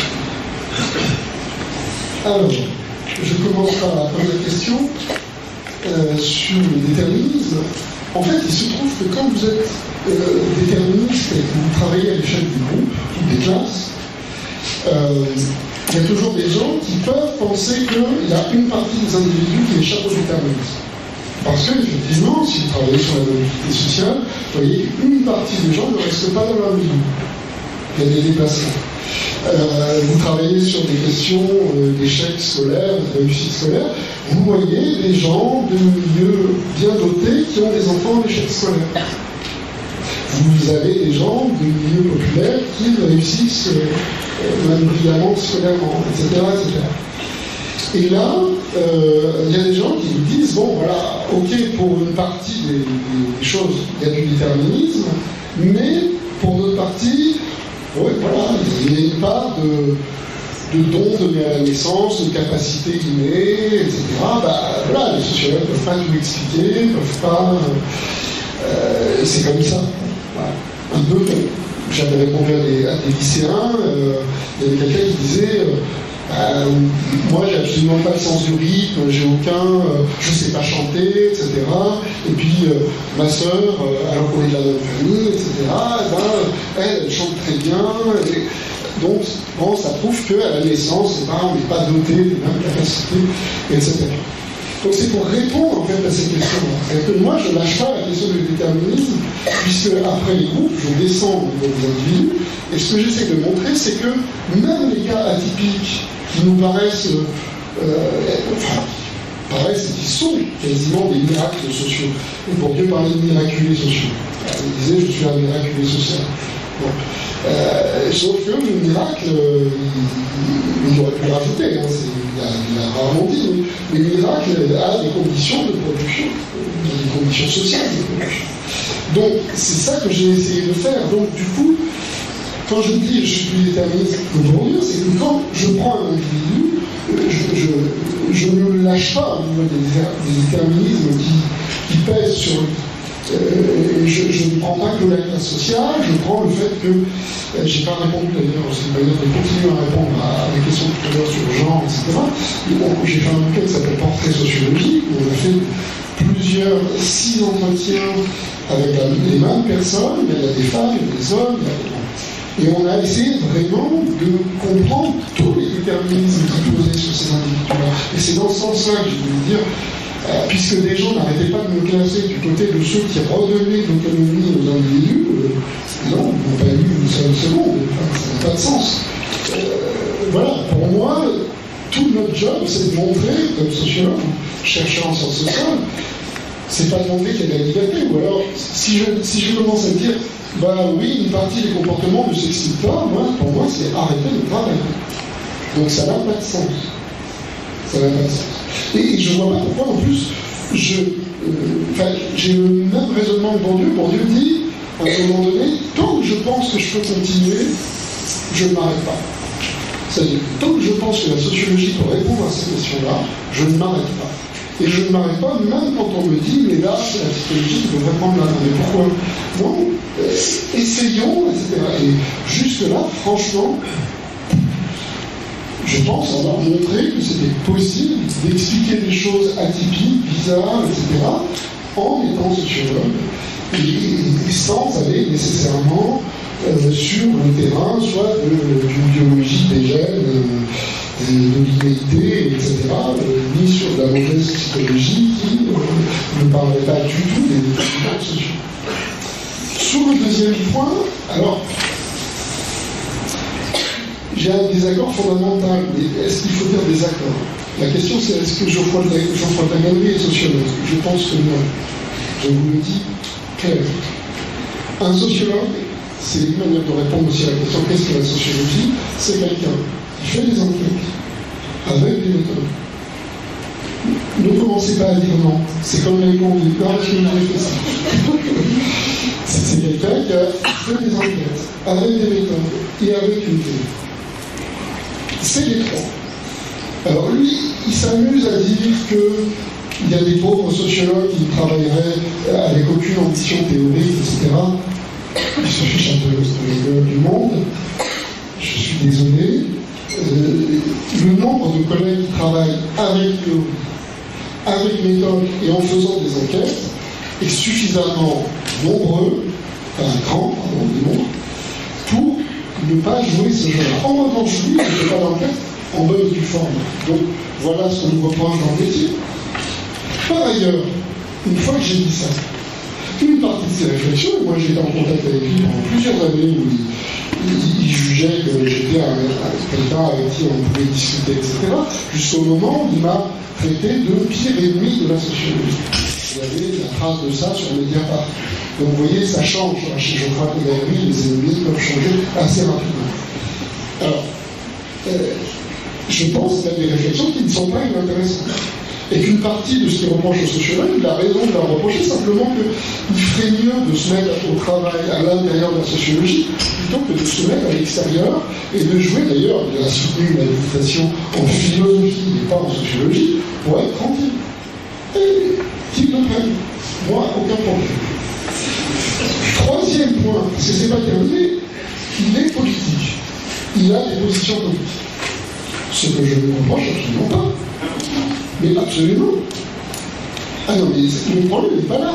Mais si nous discutons, moi j'ai pris des positions publiques anti-vax, parce qu'en plus ça tombait sur la discipline, etc. Mais j'estime que j'ai le droit de dire des choses politiquement sur la manière dont on traite les sociologues dans ce pays, au gouvernement, dans les différents gouvernements, etc.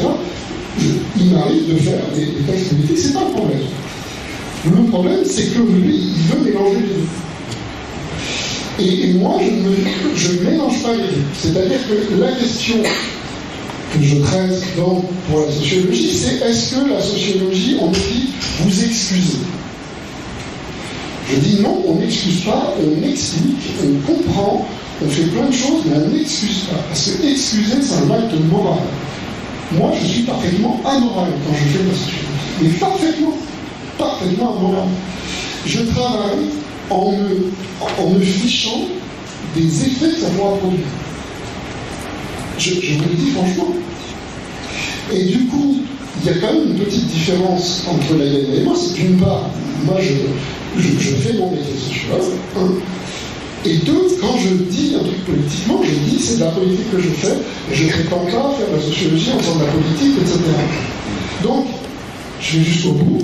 Quand il dit il faudrait réintroduire des sociologues comme experts dans les tribunaux, etc., bah, figurez-vous, je suis d'accord avec lui. Mais il ne prend pas la peine de se poser la question si je suis d'accord avec lui. Je suis d'accord que. Il n'y a pas que des psychiatres qui font déjà d'ailleurs très bien le travail. Il n'y a pas que des psychologues. Il faudrait aussi des sociologues, des anthropologues, etc., qui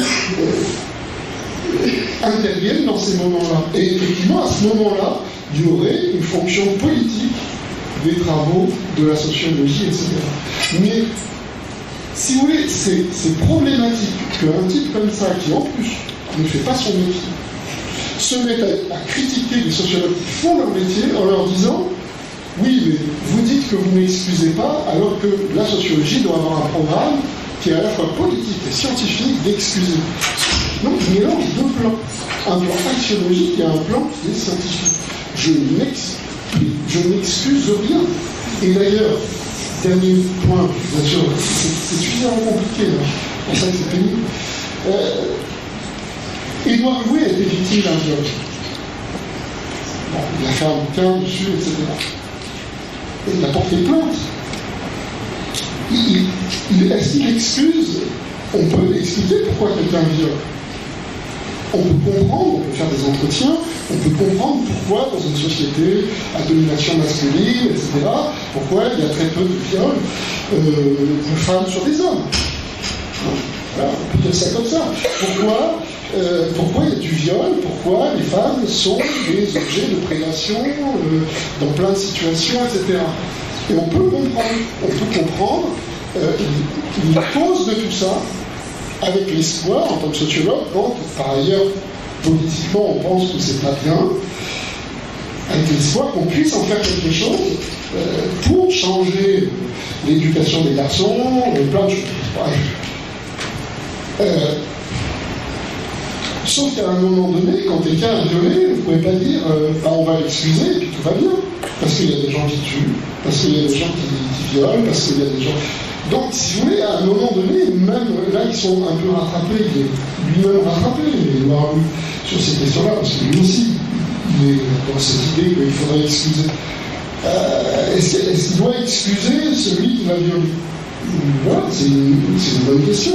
Je crois qu'il n'a pas voulu, en tout cas, l'excuser au point de ne pas porter plainte. Voilà. Donc, vous voyez, les questions sont très, très compliquées.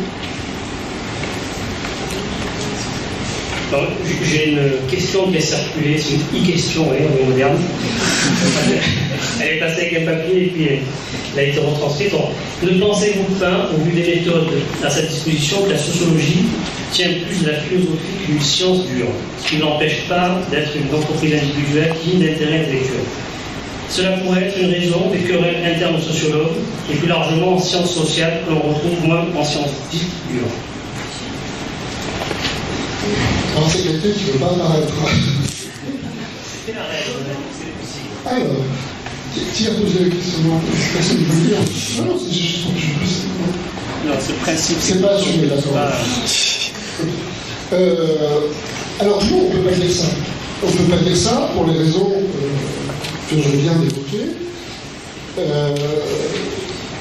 Un sociologue, ça fait des enquêtes. Voilà. Un sociologue, ça a des données. Le philosophe n'a pas de données. Je suis désolé, je lis beaucoup de philosophie, j'ai des amis philosophes, j'ai monté des séminaires avec eux, en discutant, par exemple, on a monté un séminaire avec Claude Gauthier et Emmanuel Renault, qui était directeur à l'époque actuelle Marx, sur la domination à l'Est de Lyon, etc. C'était passionnant, mais effectivement, à un moment donné, le problème du philosophe, c'est qu'on a envie de dire, ouais, mais où sont vos données? Alors il se trouve que Emmanuel Renault et Claude Gauthier sont des gens qui disent Bourdieu, qui disent Marx, qui disent des tonnes de chercheurs en sciences sociales, et donc voilà, on est à peu près d'accord, etc. Sauf que, à un moment donné, ce qui leur manque, c'est de pouvoir avoir des exemples, des données très précises sur des situations de domination, sur qu'est-ce que c'est que le rapport de soumission, qu'est-ce que c'est que le rapport de domination, la reconnaissance du rapport de domination, etc. Mais dans des cas très très précis. Donc, non, les sociologues ne sont pas des philosophes. Voilà, ce qui moi, rien avancé de la philosophie depuis plus là, les philosophes existent, il y a une tradition philosophique, mais nous sommes les sciences sociales. Nous faisons des enquêtes sous des formes extrêmement différentes, sur archives, par observation ethnographique, avec des entretiens, avec des questionnaires, avec des tonnes de trucs. Bon, on peut inventer de nouvelles méthodes. J'ai vachement bricolé pour travailler sur l'interprétation des rêves, parce que ce n'est pas évident, ce n'est pas avec les éléments que j'avais jusque-là que je pouvais pratiquer cette sociologie, mais voilà, on a des méthodes, on a des données, et c'est ça qui nous distingue de la philosophie. Alors pourquoi, querelles? Ça expliquerait les querelles. On serait donc comme des philosophes, et donc on serait en querelle, alors qu'il n'y en aurait pas dans les sciences dures. Alors c'est vraiment méconnaître les sciences dures. Excusez-moi, mais il n'y a rien de moins ironique que le champ scientifique dit dur. Ils sont en concurrence, ils sont absolument pas d'accord, ils sont sur des paradigmes complètement opposés. Pour beaucoup de biologie d'évolution à l'heure actuelle, il y a des thèses extrêmement différentes qui sont là à essayer d'avoir les gens essayent d'être les nouveaux Darwin, etc. Et ils sont en lutte, et c'est une lutte internationale, très dure, etc. Donc, non, ils sont dispersés, ils se détestent, ils sont en concurrence, comme chez nous. C'est pas le problème. Et, juste pour terminer, je pense que la sociologie, on dit souvent que la sociologie, elle est moins cumulative que les autres sciences, que les sciences sociales, généralement, sont moins cumulatives que les autres sciences. Je ne crois pas du tout. Et je pense que Jean-Claude Passeron, dans sa réflexion sur le raisonnement sociologique, cette réflexion, je l'ai suffisamment promue, parce qu'il y a plein d'aspects de cette réflexion qui sont extrêmement forts, je pense, a donné aussi des arguments à l'hyper-relativisme. Malheureusement, puisque Passeron n'est pas du tout un relativiste. À plusieurs reprises, il dit que la cumulativité n'existe pas ou très peu en sciences sociales. Au détour d'une phrase, il va dire que quand même elle existe dans certains secteurs, etc. Et évidemment qu'elle existe dans certains secteurs. Pour avoir travaillé sur les questions d'échec scolaire, pour avoir travaillé sur des questions d'inégalité d'accès à la culture, je peux vous dire que si on n'avait pas 60 ans de travaux qui ont montré des choses extrêmement subtiles sur tous les déterminants qui pèsent, le rôle des parents, des héritages croisés, des effets de l'offre locale, pas locale, etc. Enfin, il y a tellement de travaux, et bien sûr que ça se cumule, et qu'aujourd'hui, les gens qui travaillent sur le sujet travaillent avec des tonnes de choses qui ont été déjà prouvées, montrées. Alors oui, le monde social, oui, mais franchement pas tant que ça. Les inégalités sociales d'accès à la culture ou à l'école, au savoir scolaire, etc., sont suffisamment stables pour lire des travaux des années 60 sans que ce soit totalement exotique pour nous. Voilà. Donc il y a beaucoup plus de cumulativité qu'on ne pense. Récemment, d'ailleurs, j'ai beaucoup aimé, si vous lisez sur la vie des idées, le site de la vie des idées, un texte un compte rendu par Christiane F. d'un ouvrage sur la télévision et les classes populaires. Peut-être que les gens pourront. Bon, enfin, peu importe. Enfin, peu importe, non, je vais être capable de citer ce collègue, mais vous trouverez. Il montre tout le travail cumulatif. Et que ce travail n'était possible que parce qu'il y a eu tel travail, tel travail, tel travail. Et voilà, on est beaucoup plus cumulatif qu'on ne pense, qu'on ne se le dit. Voilà.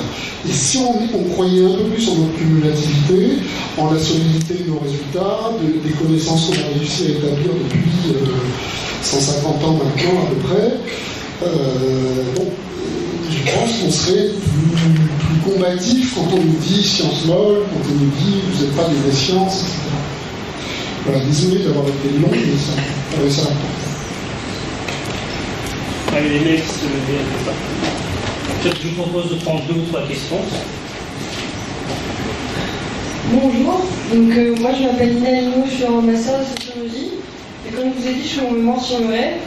Donc pour vous dire un petit peu, j'ai commencé, je suis allée sur votre travail sur Moët. Et j'ai essayé de comprendre un petit peu ce qui a été dit dans votre discipline, donc en psychanalyse, mais aussi par d'autres pages. Par exemple, je suis beaucoup basée sur Réveil sous le Troisième Reich de Charlotte Berger. Et donc là, en fait, je suis dans une phase où je travaille avec 4 rêveurs. J'ai commencé les entretiens biographiques pour... voilà. Mais là, je suis dans un moment où je les retranscris, où je vais passer à l'interprétation des rêves. Et donc je voulais savoir si vous aviez quelques conseils à me donner pour rester dans la science de la production des rêves, pour pouvoir avoir des petits conseils, parce que je vous avoue que je suis en tout cas un petit peu perdue.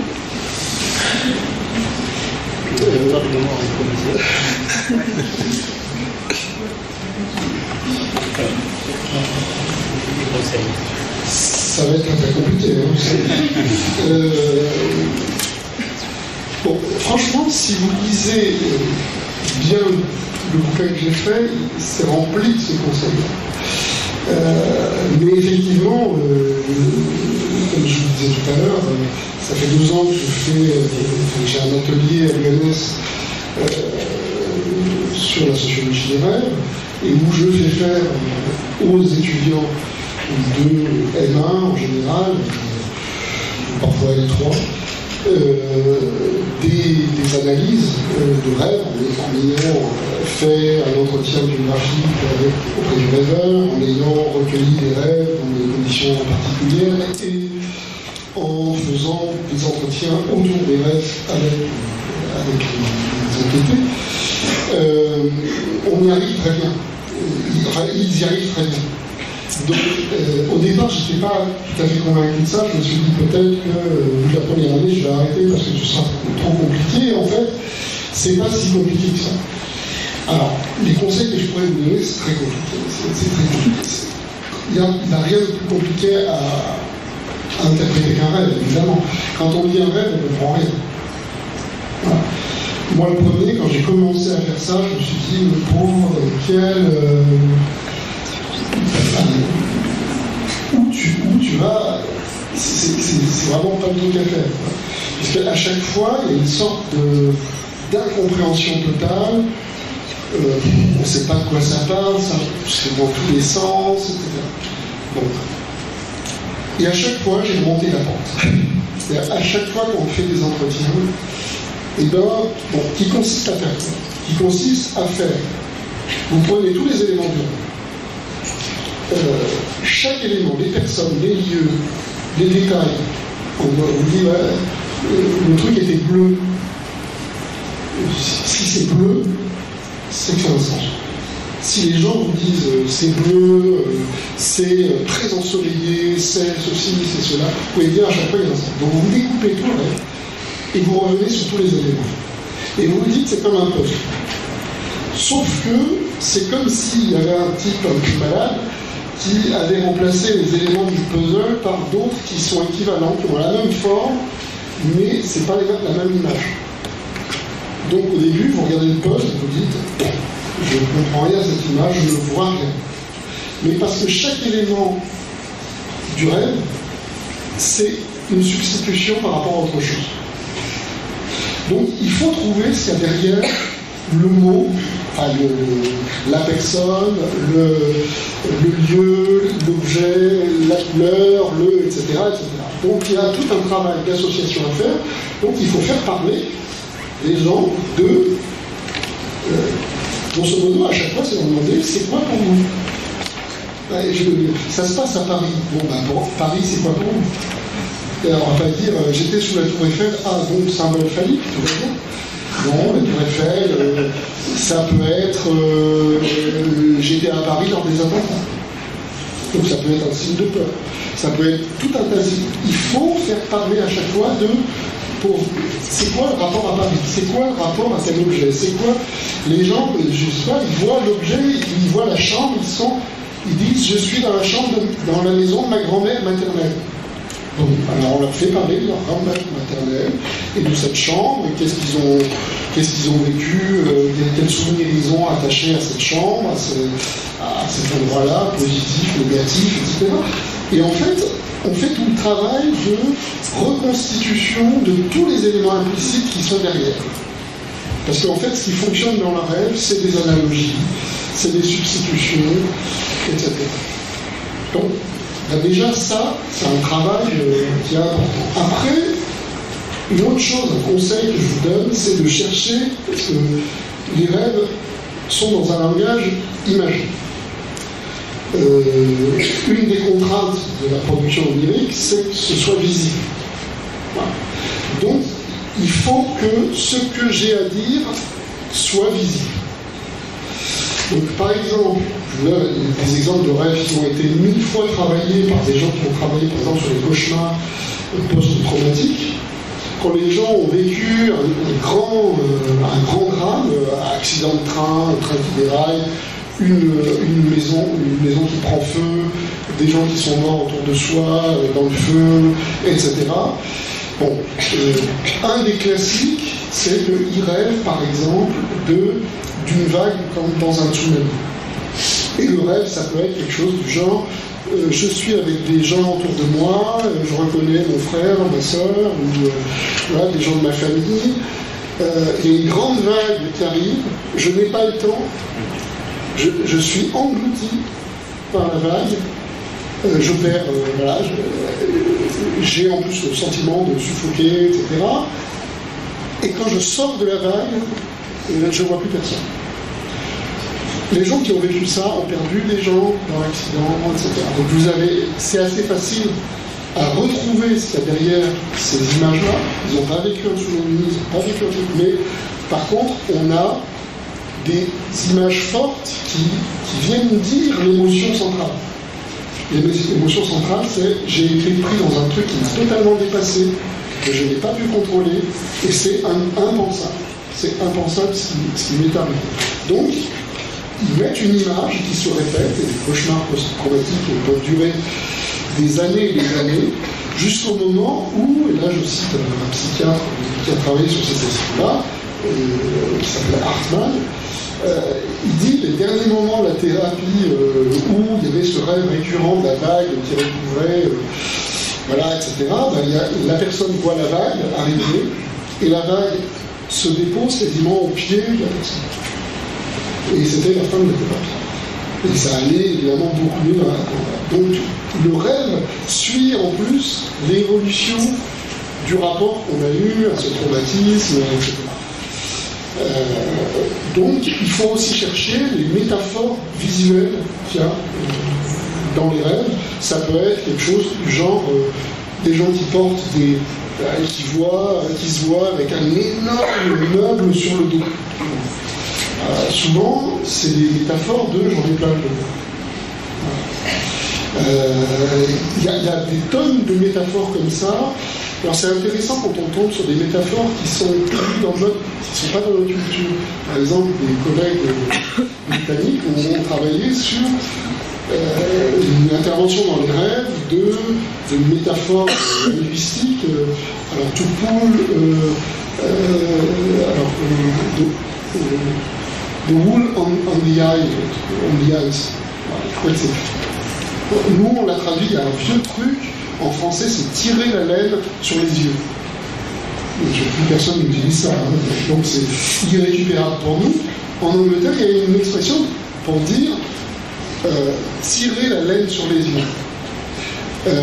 Parce que c'est une manière de dire quelqu'un essaye de te faire passer quelque chose sans que tu le vois. Voilà. C'est-à-dire, très visuellement, c'est je te mets ton pull sur les yeux et tu vois pas les choses. Or dans les rêves on voyait des gens mettre le pull de l'autre sur la tête. Voilà, c'est des choses qui peuvent paraître bizarres, mais au bout d'un moment on arrive à recomposer progressivement les problèmes. Et comme au départ j'ai travaillé sur des séries de rêves de gens pendant 1 an, 2 ans, je voyais des répétitions, mais bon, voilà, c'était sur 1 an ou 2 ans. Et puis, il y a un rêveur qui m'a confié des rêves qu'il écrivait depuis 1965 et qui continue à les écrire aujourd'hui. Donc j'ai 950 rêves, ce qui n'est pas énorme en fait sur autant d'années, hein, parce qu'il y a plusieurs années où il n'y a pas énorme. Derrière la surface, c'est assez bizarre, assez... Enfin, on a tendance à baisser les bras au départ en se disant, mais de toute façon, je ne comprends rien à rien de ce rêve, etc. Progressivement, plus on connaît les problèmes de la personne, et c'est sa problématique existentielle, comme je l'ai dit, depuis Kafka, je travaille sur cette notion-là, il y a des choses qui font problème. Il y a des choses qui font problème dans notre existence, étant donné ce qu'on a vécu dans notre famille, les héritages qu'on a eus, les difficultés qu'on a eues à surmonter ou pas, etc. Et nous n'avons pas tous les mêmes. Ça se distribue à mon avis selon les classes sociales, selon qu'on est homme, femme, etc. Mais il y a aussi des singularités tout à fait individuelles. Si on arrive à repérer ces choses-là, au bout d'un moment, c'est beaucoup plus facile d'interpréter la vie. Donc plus vous aurez de matériaux, plus vous connaîtrez bien les personnes. Alors moi, je peux vous dire que pour certaines personnes, j'ai 60 heures d'entretien avec la même personne. Donc c'est pas une affaire. Donc je peux dire ça très tranquillement, mais avec beaucoup d'heures de travail. Mais voilà, vous pouvez commencer, les étudiants qui ont travaillé avec moi, on fait 5-6 heures d'entretien, c'est déjà pas si mal, et ils commencent à découvrir des choses. Donc c'est pas perdu.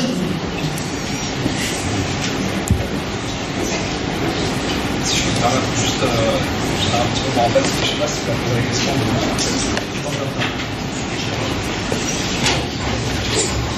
Je sais pas, Nina, en fait, si tu as posé la question, dans le sens que tu donnais l'enregistrement, en fait, pour tu as deux, c'est-à-dire, ouais, en fait, ouais, bah, c'est sûr. C'est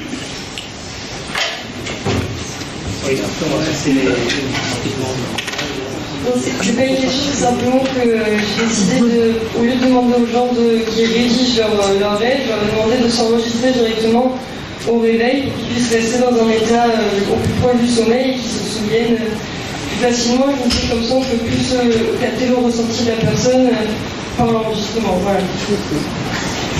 On prend d'autres questions. Il y a des machins.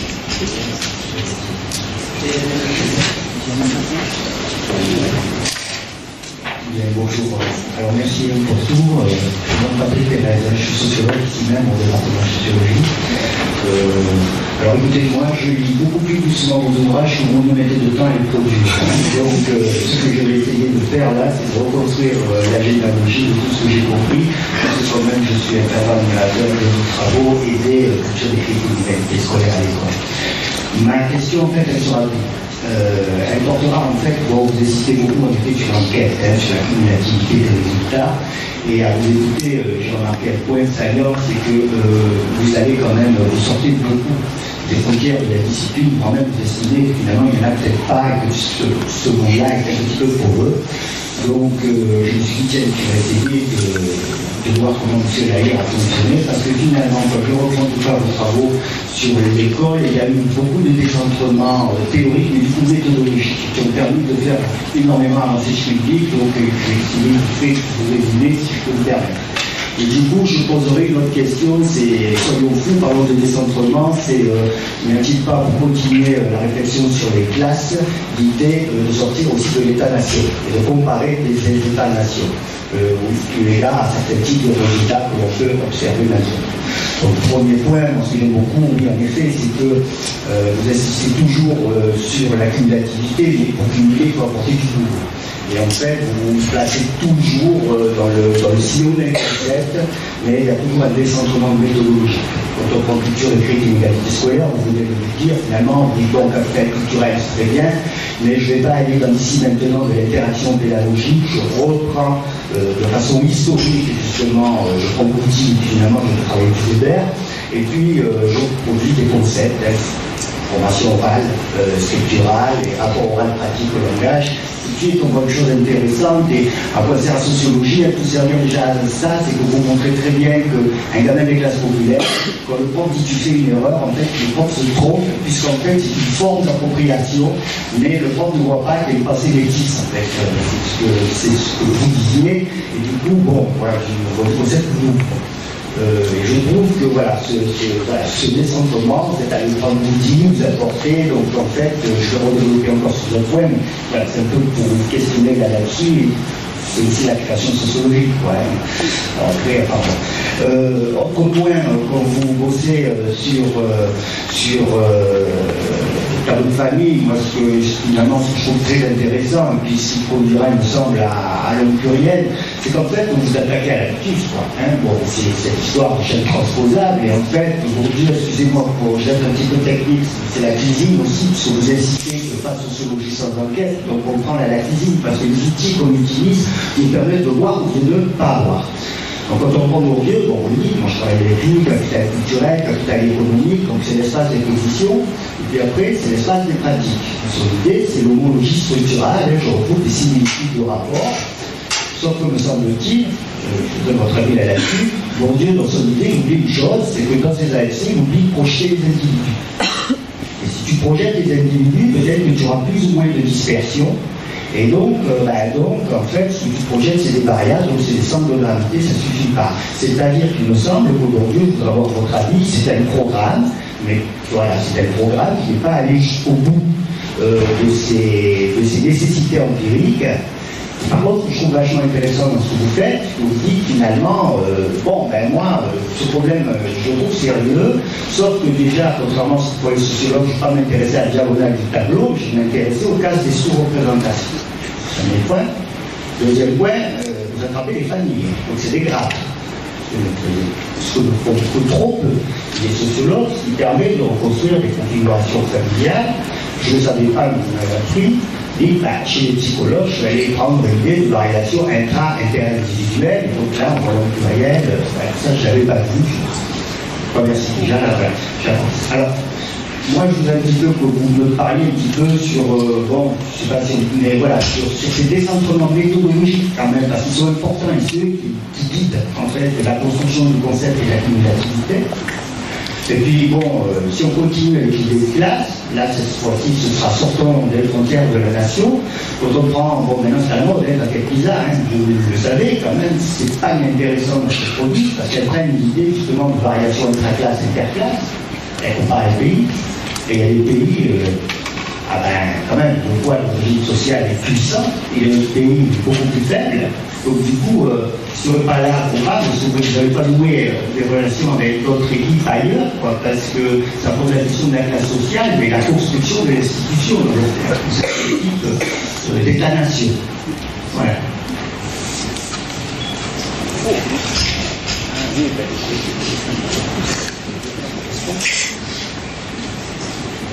sais pas si je pouvais répondre vraiment en détail à plus que deux questions, en fait. Il y avait plusieurs sous-questions. Mais, bon, grosso modo, moi,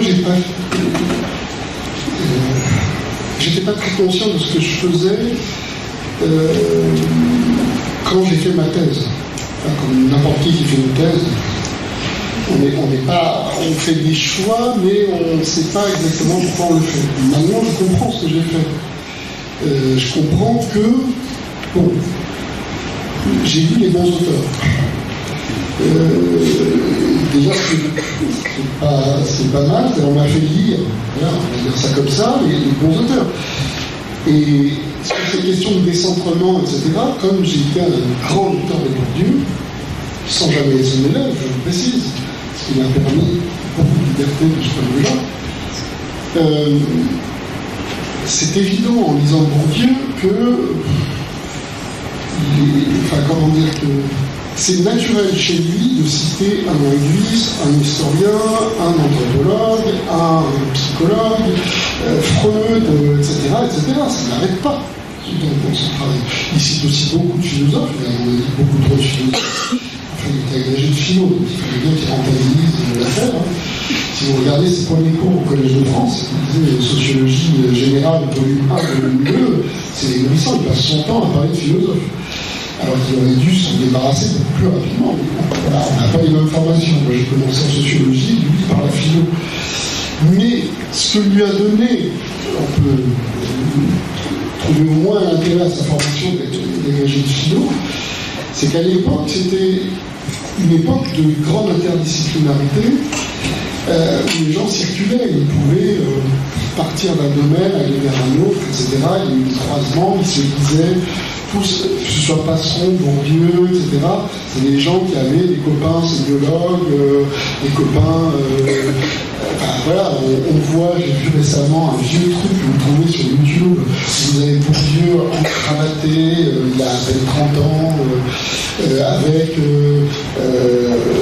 je crois que c'était Lagache, le psychanalyste, et puis Georges Moulin, le linguiste, et puis je ne sais plus quel grand maître de philosophie de l'époque, et ainsi de suite.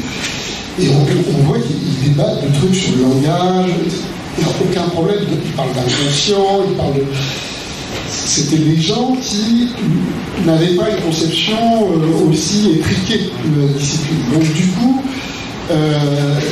bah voilà, ça les a amenés à ne pas se poser la question de est-ce qu'il faut que je cite ou pas, est-ce qu'il faut que je lise ou pas des gens d'autres disciplines.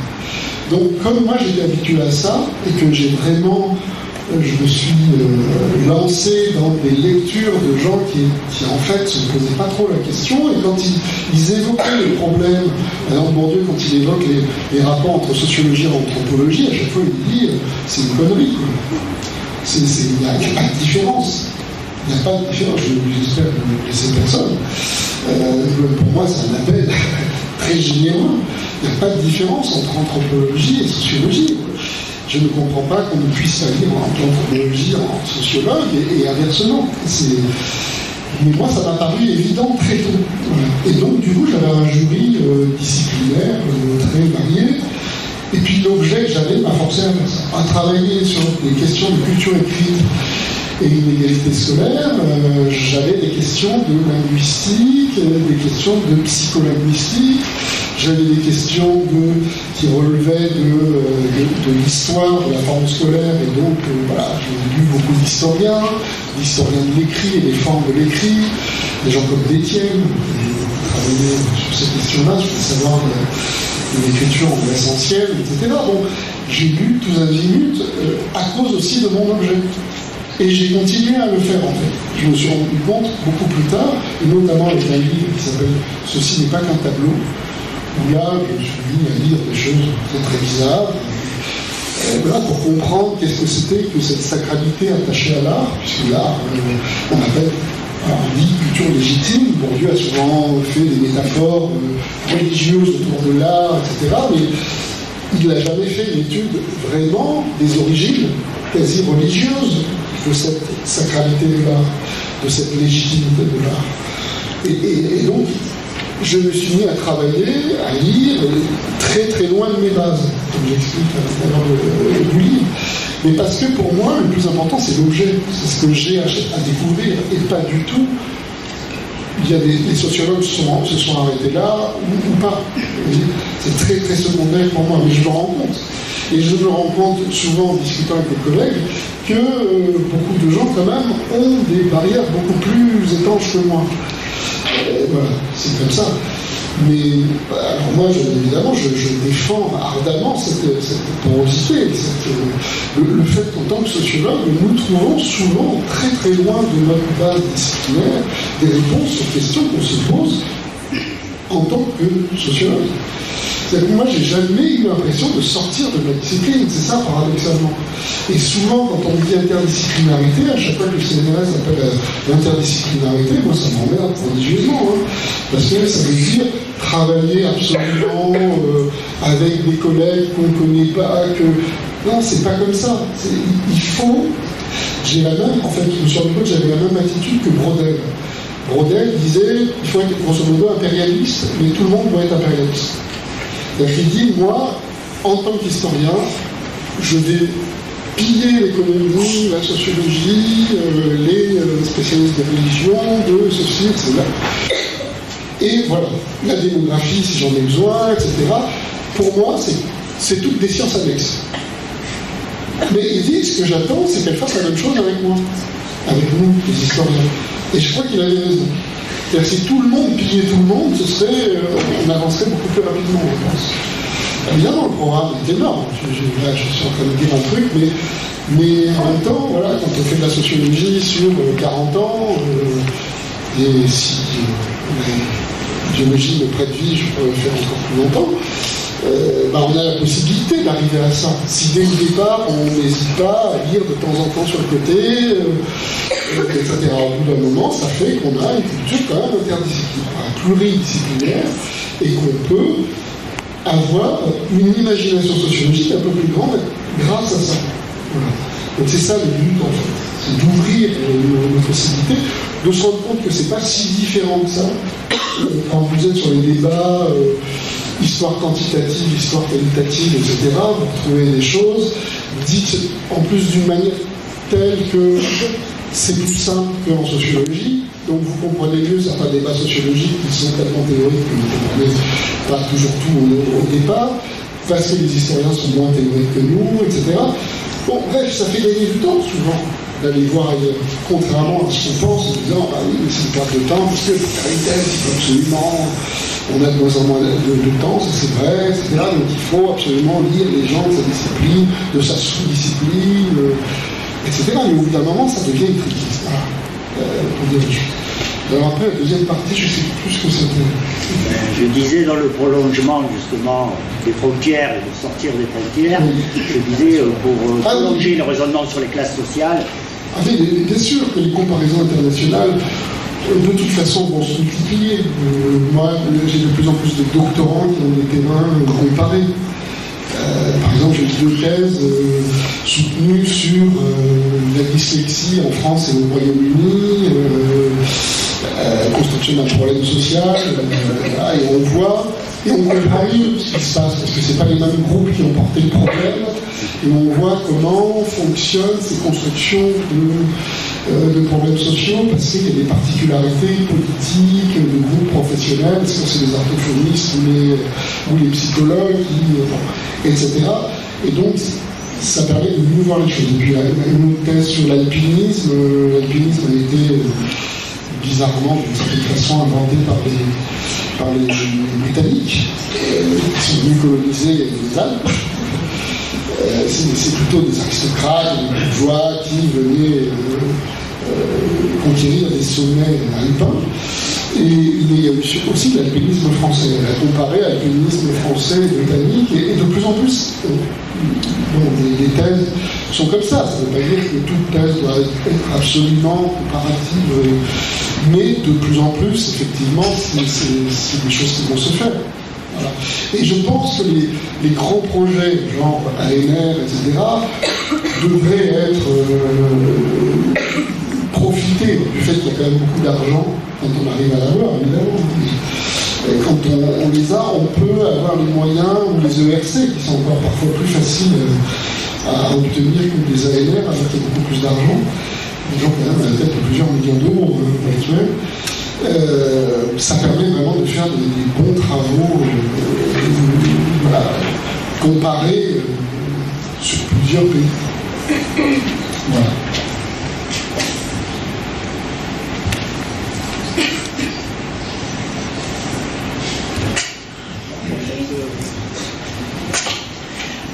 Oui, voilà, je voulais revenir sur Annie Lamand, dont je suis professeure de sociologie au département de l'université. Et donc, je voudrais revenir sur l'échange qu'il y a eu précédemment sur à quoi sert la sociologie, et puis, parce qu'on travaille avec les étudiants cette année là-dessus, et puis sur un rapport aux politiques, à la politique et à l'éthique. Alors, vous avez répondu à l'étudiant tout à l'heure qui s'est posé la question de la sociologie en répondant, très respectable, très louable, hein, en gros la sociologie, ce que disait Pierre Bourdieu, elle a pour intérêt, utilité hein, de dévoiler les mécanismes de fonctionnement de la société, les mécanismes invisibles, etc., pour permettre aux acteurs, aux individus d'avoir une plus grande prise sur leur situation, favoriser la démocratie, etc. Alors, encore une fois, je trouve ça très louable et très...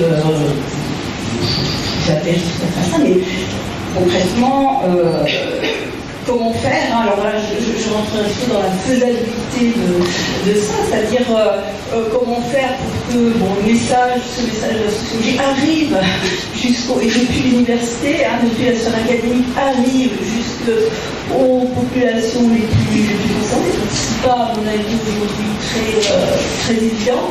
Et puis, dans la sociologie que vous faites, je vois un peu, c'est une question que je me pose, hein, un peu une contradiction, sinon une difficulté au sein de du message de la sociologie, qui est d'un côté d'avoir un peu cette volonté d'aider les individus à avoir plus de prise sur leur destin social, de toute façon, et puis de l'autre, de mettre au centre de tout ce message de l'analyse, hein, la force, l'importance, la centralité de la domination et de la pluridomination. Et je me dis, vous dites à des individus, voilà, vous êtes des dominés, vous êtes des pluridominés, et il me semble qu'il manque peut-être une étape ou quelles sont les clés que la sociologie pourrait donner aussi pour dire, voilà, qu'est-ce qu'on fait, parce qu'il me semble qu'on s'arrête à ça. Hein, voilà, il y a de la domination, il y a de la pure domination qui est... débrouillez-vous avec ça. Et moi, il me semble que ça peut avoir l'effet contraire, un peu plombant sur justement les capacités. Je ne sais pas si vous avez ces questions, si vous avez des... Et ça rejoint la question qu'a posée ce même étudiant et à laquelle vous n'avez pas répondu, c'est finalement est-ce qu'on... de la sociologie hors de la sphère académique, est-ce que vous ne pensez pas que c'est par voilà, un positionnement de la sociologie dans des sphères professionnelles hors de l'académie, hein, de l'université, que pourrait justement mieux se passer ce message hein, et ce rôle voilà, d'aider les gens de plus grande marge de manœuvre sur les espaces sociaux.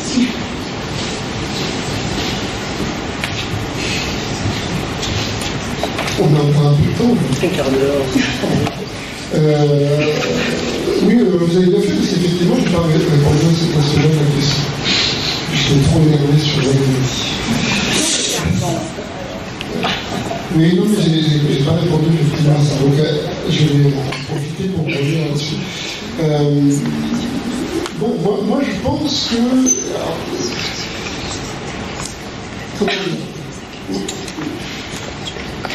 on a pas trop le choix que de parler de domination. La domination est objective. Et que c'est comme dire à des gens, vous voyez, il y a une loi qui s'appelle la gravité. Vous avez peut-être des règles de vol, mais il va falloir lutter contre cette gravité. Alors, les gens, on a déjà inventé des moyens de lutter contre la gravité. Ça peut être le parachute, ça peut être l'avion, ça peut être plein de choses. Voilà, il a fallu dépasser ce problème-là, puisque c'est une vraie loi. Et si les gens pensent qu'en se jetant par la fenêtre et en faisant l'oiseau, ils vont réussir à voler, ils ne vont pas y arriver. Voilà. Donc moi, je pense qu'il faut être réaliste et dire aux gens la réalité des choses. Alors après, je comprends tout à fait ce que vous dites. Évidemment, il ne faut pas les laisser comme ça. Quand on leur dit il y a domination, on ne les laisse pas comme ça. On leur dit c'est une domination qui est construite, qui est historique, qui a varié. C'est-à-dire qu'aujourd'hui, on peut dire domination masculine, mais on peut dire aussi que cette domination a varié historiquement et qu'il vaut mieux vivre dans certaines sociétés aujourd'hui que, d'ailleurs, dans les mêmes, il y a 200 ans. Bon. Ça peut se dire, on peut montrer qu'il y a des choses qui se sont défaites, décédées, il y a des choses qui sont possibles, qui n'étaient pas possibles, etc. Donc, le fait que la sociologie rappelle la genèse, la construction historique de ces réalités, c'est le contraire du fatalisme. C'est dire aux gens, c'est pas leur donner une clé en main, bon ben voilà le programme politique qu'il faut faire pour changer la chose, parce que elles sont les si armées que ça en tant que sociologue pour dire, parce que moi je trouve que le capitalisme est une horreur. Voilà, je le dis personnellement. Mais je sais très bien, et je passe mon temps à dire aux étudiants, je sais que malheureusement dans 50 ans, ça existera toujours. Et que c'est très difficile d'attraper ce truc qu'on appelle capitalisme, parce que pour arriver à défaire autant de siècles de domination qui reposent sur des processus, sur des mécanismes objectifs, sur des tonnes d'habitudes, sur des tonnes d'institutions, etc., ben voilà, c'est difficile d'attraper ça. Mais c'est pas désespéré. Et je pense que tous les travaux qui montrent comment ça fonctionne le capitalisme finissent par déboucher ici sur des expérimentations de vie sociale fondées sur d'autres rapports humains, là sur des critiques de telle ou telle institution, etc. Au bout d'un moment, ça peut prendre. Mais voilà, nous ne sommes pas... On n'est pas obligé d'être de bons politiques. Je vous dis franchement, je pense que Bourdieu n'était pas un bon politique. Et je pense qu'il a cru à un moment donné qu'il pouvait être très bon politique. Je l'ai trouvé très conservant en politique. D'ailleurs, les militants qui ont travaillé avec lui, parfois ils disent que c'était pénible parce qu'il n'était jamais d'accord, il disait non, c'est pas comme ça, etc. C'est un métier, enfin, c'est une autre activité. Et Bourdieu, pendant 40 ans de travail, il n'a pas été militant pour un sou, on a beau retravailler, dire le contraire, etc. Ça a pris des formes différentes, il a toujours été hanté par des questions politiques, ça c'est évident, mais il était tout sauf militant. Il est venu dans les années 90, on parlait à Lyon, il faisait une leçon du Collège de France décentralisée, et il nous avait dit... les questions politiques, c'est pour Touraine, c'est pour... je renvoie les journalistes, il dit ça avec un grand mépris. Et il était très content de dire, moi je ne signe pas les pétitions, etc. Mais après, il a signé des pétitions, il a fait des tribunes, etc. Bon. Je ne suis pas sûr, moi je pense qu'il faut être très très honnête, et qu'il y a des militants beaucoup plus inventifs que nous. En revanche, on est beaucoup plus savants que beaucoup de militants. Voilà, c'est un deal à faire. si nous écoutent bien, si nous lisent bien, si, etc. Et si nous, on est assez humble pour ne pas vouloir, quand on fait une action politique, vouloir tout régir politiquement parce qu'on pense avoir raison scientifiquement, les choses se passeraient un peu mieux. Mais vous voyez, c'est plus compliqué, cette histoire. Donc, moi, je pense qu'en tout cas, il n'y a pas de fatalisme et qu'il y a une manière de parler de tous ces problèmes-là, de tous ces déterminants sociaux, de toutes ces choses très plombantes. C'est terrible de voir des taux d'espérance de vie par classe sociale. Ça fait pleurer des gens, quasiment. Moi, en étudiant l'échec scolaire, etc., quand je venais à des étudiants, j'étais à l'université Lyon 2, donc pas à l'université de pendant 10 ans, j'étais à Lyon 2, je faisais des cours là-dessus, je voyais des étudiants se décomposer devant un tableau qui montrait que, selon l'origine sociale, on avait plus ou moins de chances de réussir scolairement, etc. C'est la réalité. À un moment donné, il faut se confronter à cette réalité. Et justement, cette réalité, elle est insupportable, elle est injuste. Enfin, il y a des gens qui la supportent très bien. Par ailleurs, ils pensent qu'il faut, au contraire, l'entretenir, et ainsi de suite. Et ils détestent les sciences sociales pour ça. Donc, moi, je pense qu'il faut avoir un message réaliste. Et que, tant qu'il n'y a pas de choc de réalité, il n'y a pas de possibilité C'est quoi qu'on combat dans un monde social qu'on ne connaît pas, ou qu'on connaît très mal. Voilà, c'est ça le problème. Et je pense que les sciences sociales, oui, ont plein de fonctions politiques, dès lors que c'est sévi par des gens qui estiment que ce que les sciences sociales montrent, avec toute la rigueur nécessaire, permet de ne pas se laisser compter sur, Bayrou, qui a été ministre de l'enseignement et de l'éducation, avait sorti sur un plateau de télé, on sait très bien que la réussite scolaire dépend plus de la méthode, c'était sur la lecture, l'apprentissage de la lecture dépend plus de la méthode enseignée que de l'origine sociale. C'est faux. Et nous pouvons dire à des gens comme Bayrou, ou ceux qui arrivent dans la presse, etc., vous dites des conneries. Mais comme les physiciens pourraient dire à des gens qui commençaient à parler des planètes en disant des choses du niveau d'Élisabeth Tessier. Donc il ne faut pas confondre l'astrologie et l'astronomie. Bon, c'est la même chose, il ne faut pas confondre des idéologies sur le monde social et des sciences sociales qui sont sérieuses et qui ont des données. Et pour moi, c'est extrêmement utile. Il faut croire vraiment en l'utilité que nous avons, parce que nous faisons du bien au monde social. Et je trouve que les sociologues sont trop... Enfin, ils ne sont pas assez fiers, à la limite, de ce qu'ils font collectivement. On fait des choses formidables, si vous regardez bien. On sait mal se vendre, et au dernier congrès de l'AFS, j'avais proposé de diffuser, c'est un aspect de votre question, de diffuser le plus possible les résultats des sciences sociales. Il y a eu plein d'initiatives depuis, de le diffuser sous forme de bandes dessinées, le diffuser sous forme de documentaires, le diffuser sous forme de... pourquoi pas une télé Internet? Moi j'ai dit à l'AFS, pourquoi vous ne montez pas une télé, une chaîne YouTube, je ne sais pas. Quand vous voyez des militants comme Usul, comme des tonnes de gens qui ont lu de la sociologie, qui utilisent la sociologie, mais en tant que militants, il y a des limites à ce travail-là. Pourquoi les sociologues ne s'organiseraient pas pour faire des choses très sérieuses en divulguant des résultats importants des sciences sociales qui pourraient être vues par beaucoup plus de gens qui lisent en fait la sociologie. Donc il y a mille manières, et après effectivement il faudrait militer pour que la sociologie soit présente beaucoup plus auprès des autres, pour la formation des enseignants, c'est évident, et c'est loin d'être le cas aujourd'hui, et ça ne s'arrange pas. Il faudrait que ce soit dans à peu près tous les secteurs qu'on puisse avoir des sociologues qui sont là pour enfin, des gens qui sont formés à la sociologie pour comprendre des choses qu'ils ne comprendraient pas si... Ça ferait gagner du temps, je pense.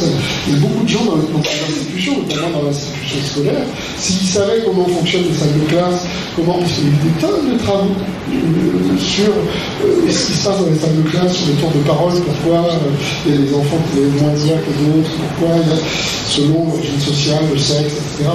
On sait tout ça. Donc ils pourraient, en sachant ça, changer leur comportement, aller chercher les enfants qui ont le moins de chances de répondre aux questions, passer un peu plus de temps avec ceux qui ont moins de possibilités d'interaction avec des adultes qui portent du capital culturel autour d'eux, etc., etc. Il y avait des tonnes de choses qui pourraient se déduire de plein de travaux très très précis, de l'ethnographie de la communication au milieu scolaire aux États-Unis, de la sociolinguistique en milieu scolaire, de la sociologie de l'éducation, etc.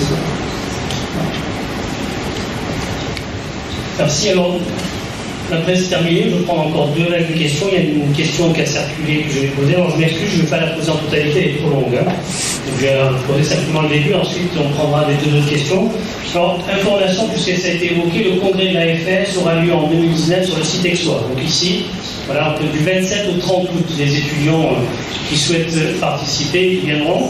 Et puis, autre information, c'est les étudiants Anthropo'Sphère ont lancé une télé YouTube où ils diffusent la sociologie, donc ils sont vraiment dans ce que vous proposez.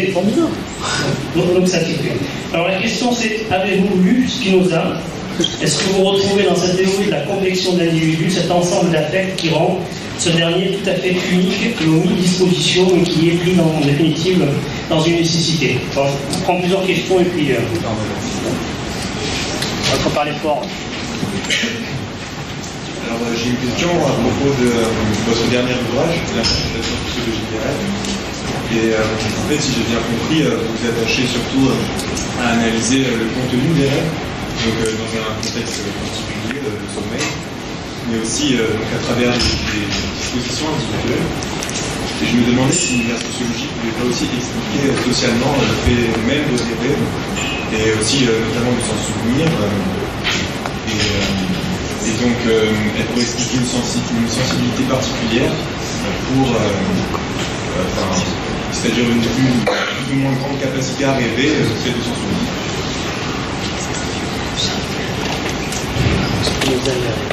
Alors Spinoza, alors oui, j'ai lu Spinoza, oui, les sociologues sont plutôt contents quand ils lisent Spinoza, puisque quand même c'est lui qui ne cesse de dire qu'en connaissant ses déterminations, on peut s'en libérer. Donc évidemment, Bourdieu s'est appuyé là-dessus pour à chaque fois dire, voilà, il faut, les gens qui disent la liberté, la liberté, la liberté, ne voient pas les chaînes qu'ils ont...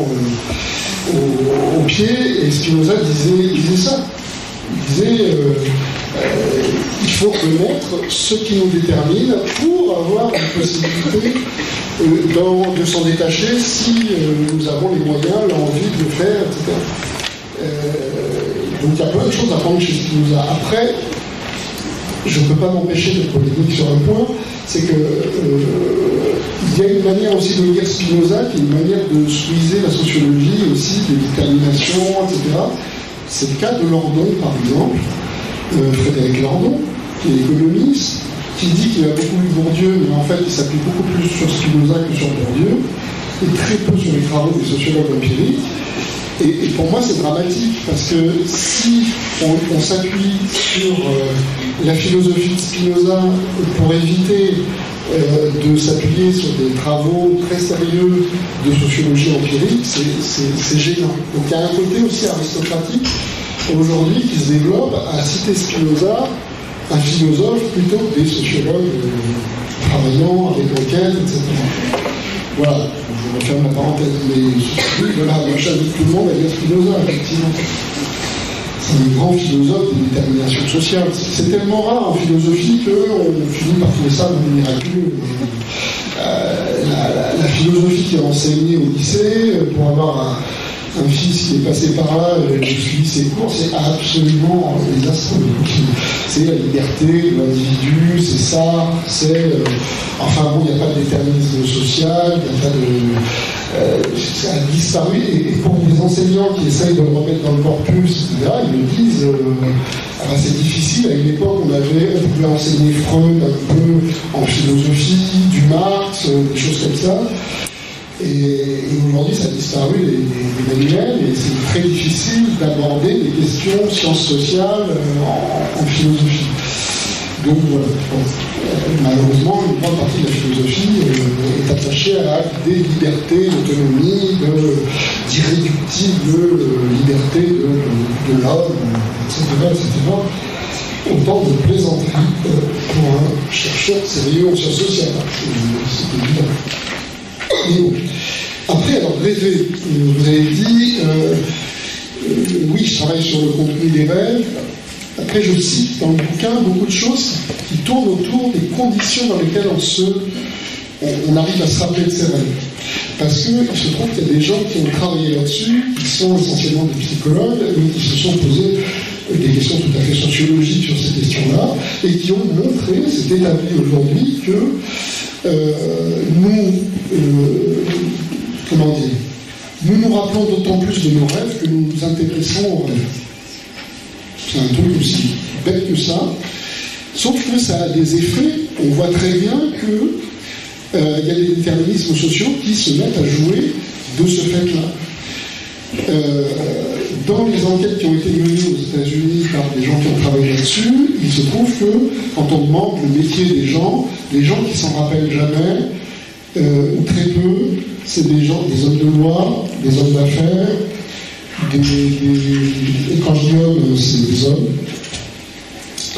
c'est pas un oubli, hein. C'est des militaires, c'est grosso modo des hommes d'action qui, pour eux, quand on leur pose la question des rêves, c'est « ouais, c'est des conneries, ouais, je me rappelle ça, ça veut rien dire, puis je m'en fous ».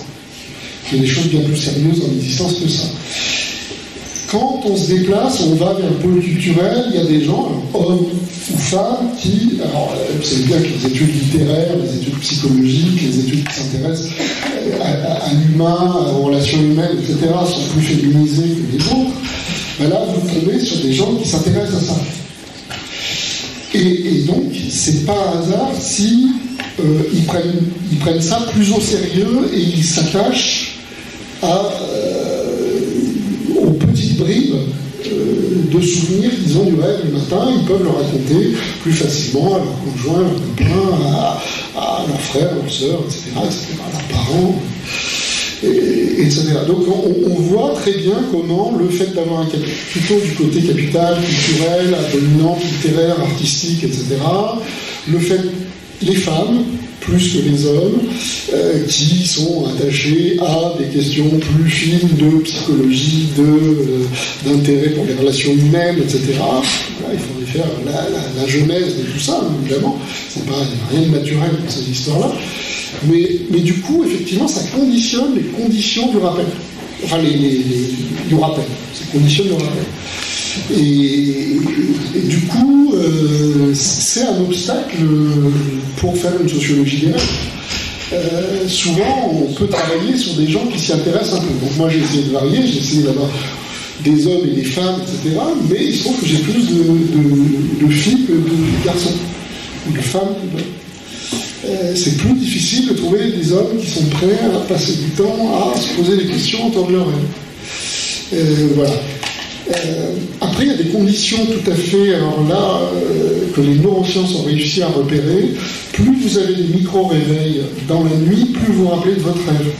Donc les gens qui dorment sans micro-réveil ont tendance à pas trop se rappeler de leur rêve, parce qu'il y a un processus de stockage dans la mémoire. Si vous avez un micro-réveil, la mémoire, pof, engrange le truc. Et puis vous vous rendormez, puis un micro-réveil, et hop, les autres images viennent se stocker. Si vous n'avez pas de micro-réveil, c'est beaucoup plus difficile. Donc, les chercheurs se sont rendus compte que plus il y a des micro-réveils dans la nuit, plus les gens se rappellent de leur rêve. Et moi, il se trouve que j'ai des rêveurs ou des rêveuses qui se réveillent beaucoup la nuit, et parfois j'ai des trucs ahurissants. C'est-à-dire que je peux avoir... en plus, il y a des gens qui sont tellement intéressés par cette histoire-là qu'ils peuvent écrire à chaque fois dans la nuit, ou s'enregistrer, parce que moi j'ai des tas de gens qui s'enregistrent aussi, qui peuvent écrire quelques bribes à chaque fois qu'ils se réveillent dans la nuit. Et je peux avoir comme ça 10 morceaux, 10 fragments de rêve pour une même nuit. Ce qui est énorme. Il y a aussi des gens capables, le matin, de se raconter le rêve, de raconter par écrit des rêves très très longs, très complexes. Voilà. C'est assez incroyable. Moi, je suis assez fasciné par ça parce que je suis incapable de ça. Vraiment, je suis pas un très très bon rêveur de ce point de vue-là. Il y a aussi un truc, c'est que plus vous mettez tôt au travail, vous avez un truc vachement urgent à faire, plus votre cerveau est ailleurs que dans le rêve. Donc moi, je sais que je me rappelle mieux de mes rêves quand je me mets, quand je travaille pas très tôt. Ce qui est tellement rare que je me rappelle. Il se trouve que je me lève régulièrement à 4h, 5h du matin, que je travaille. Enfin, tout le monde juge que je suis un animal un peu bizarre. Il y a des gens qui en font 1 heure pour se mettre en route, etc. Moi, 5 minutes après, je suis au boulot. Aucun problème, j'ai un esprit. Par contre, je commence à fatiguer vers 11h, midi, et voilà, c'est un fonctionnement comme ça. Mais du coup, ça rend ma tâche difficile quand je me rappelle mes rêves. Et à chaque fois que je suis plutôt en période de vacances, où je peux quand même, enfin, quand j'ai des vacances, je peux avoir des moments où où ça réapparaît parce que je ne suis pas happé immédiatement par un truc que je dois absolument faire, écrire. Souvent, je me lève avec un truc à écrire. Et je sais les premiers mots que je vais écrire. C'est un peu bizarre, mais ça m'empêche du coup d'être tourné sur ce qui s'est passé pendant la nuit. Voilà. Je ne sais pas si j'ai répondu à votre question. Écoutez, voilà, c'est terminé pour cette séance. Un grand merci à Bernard Lahire.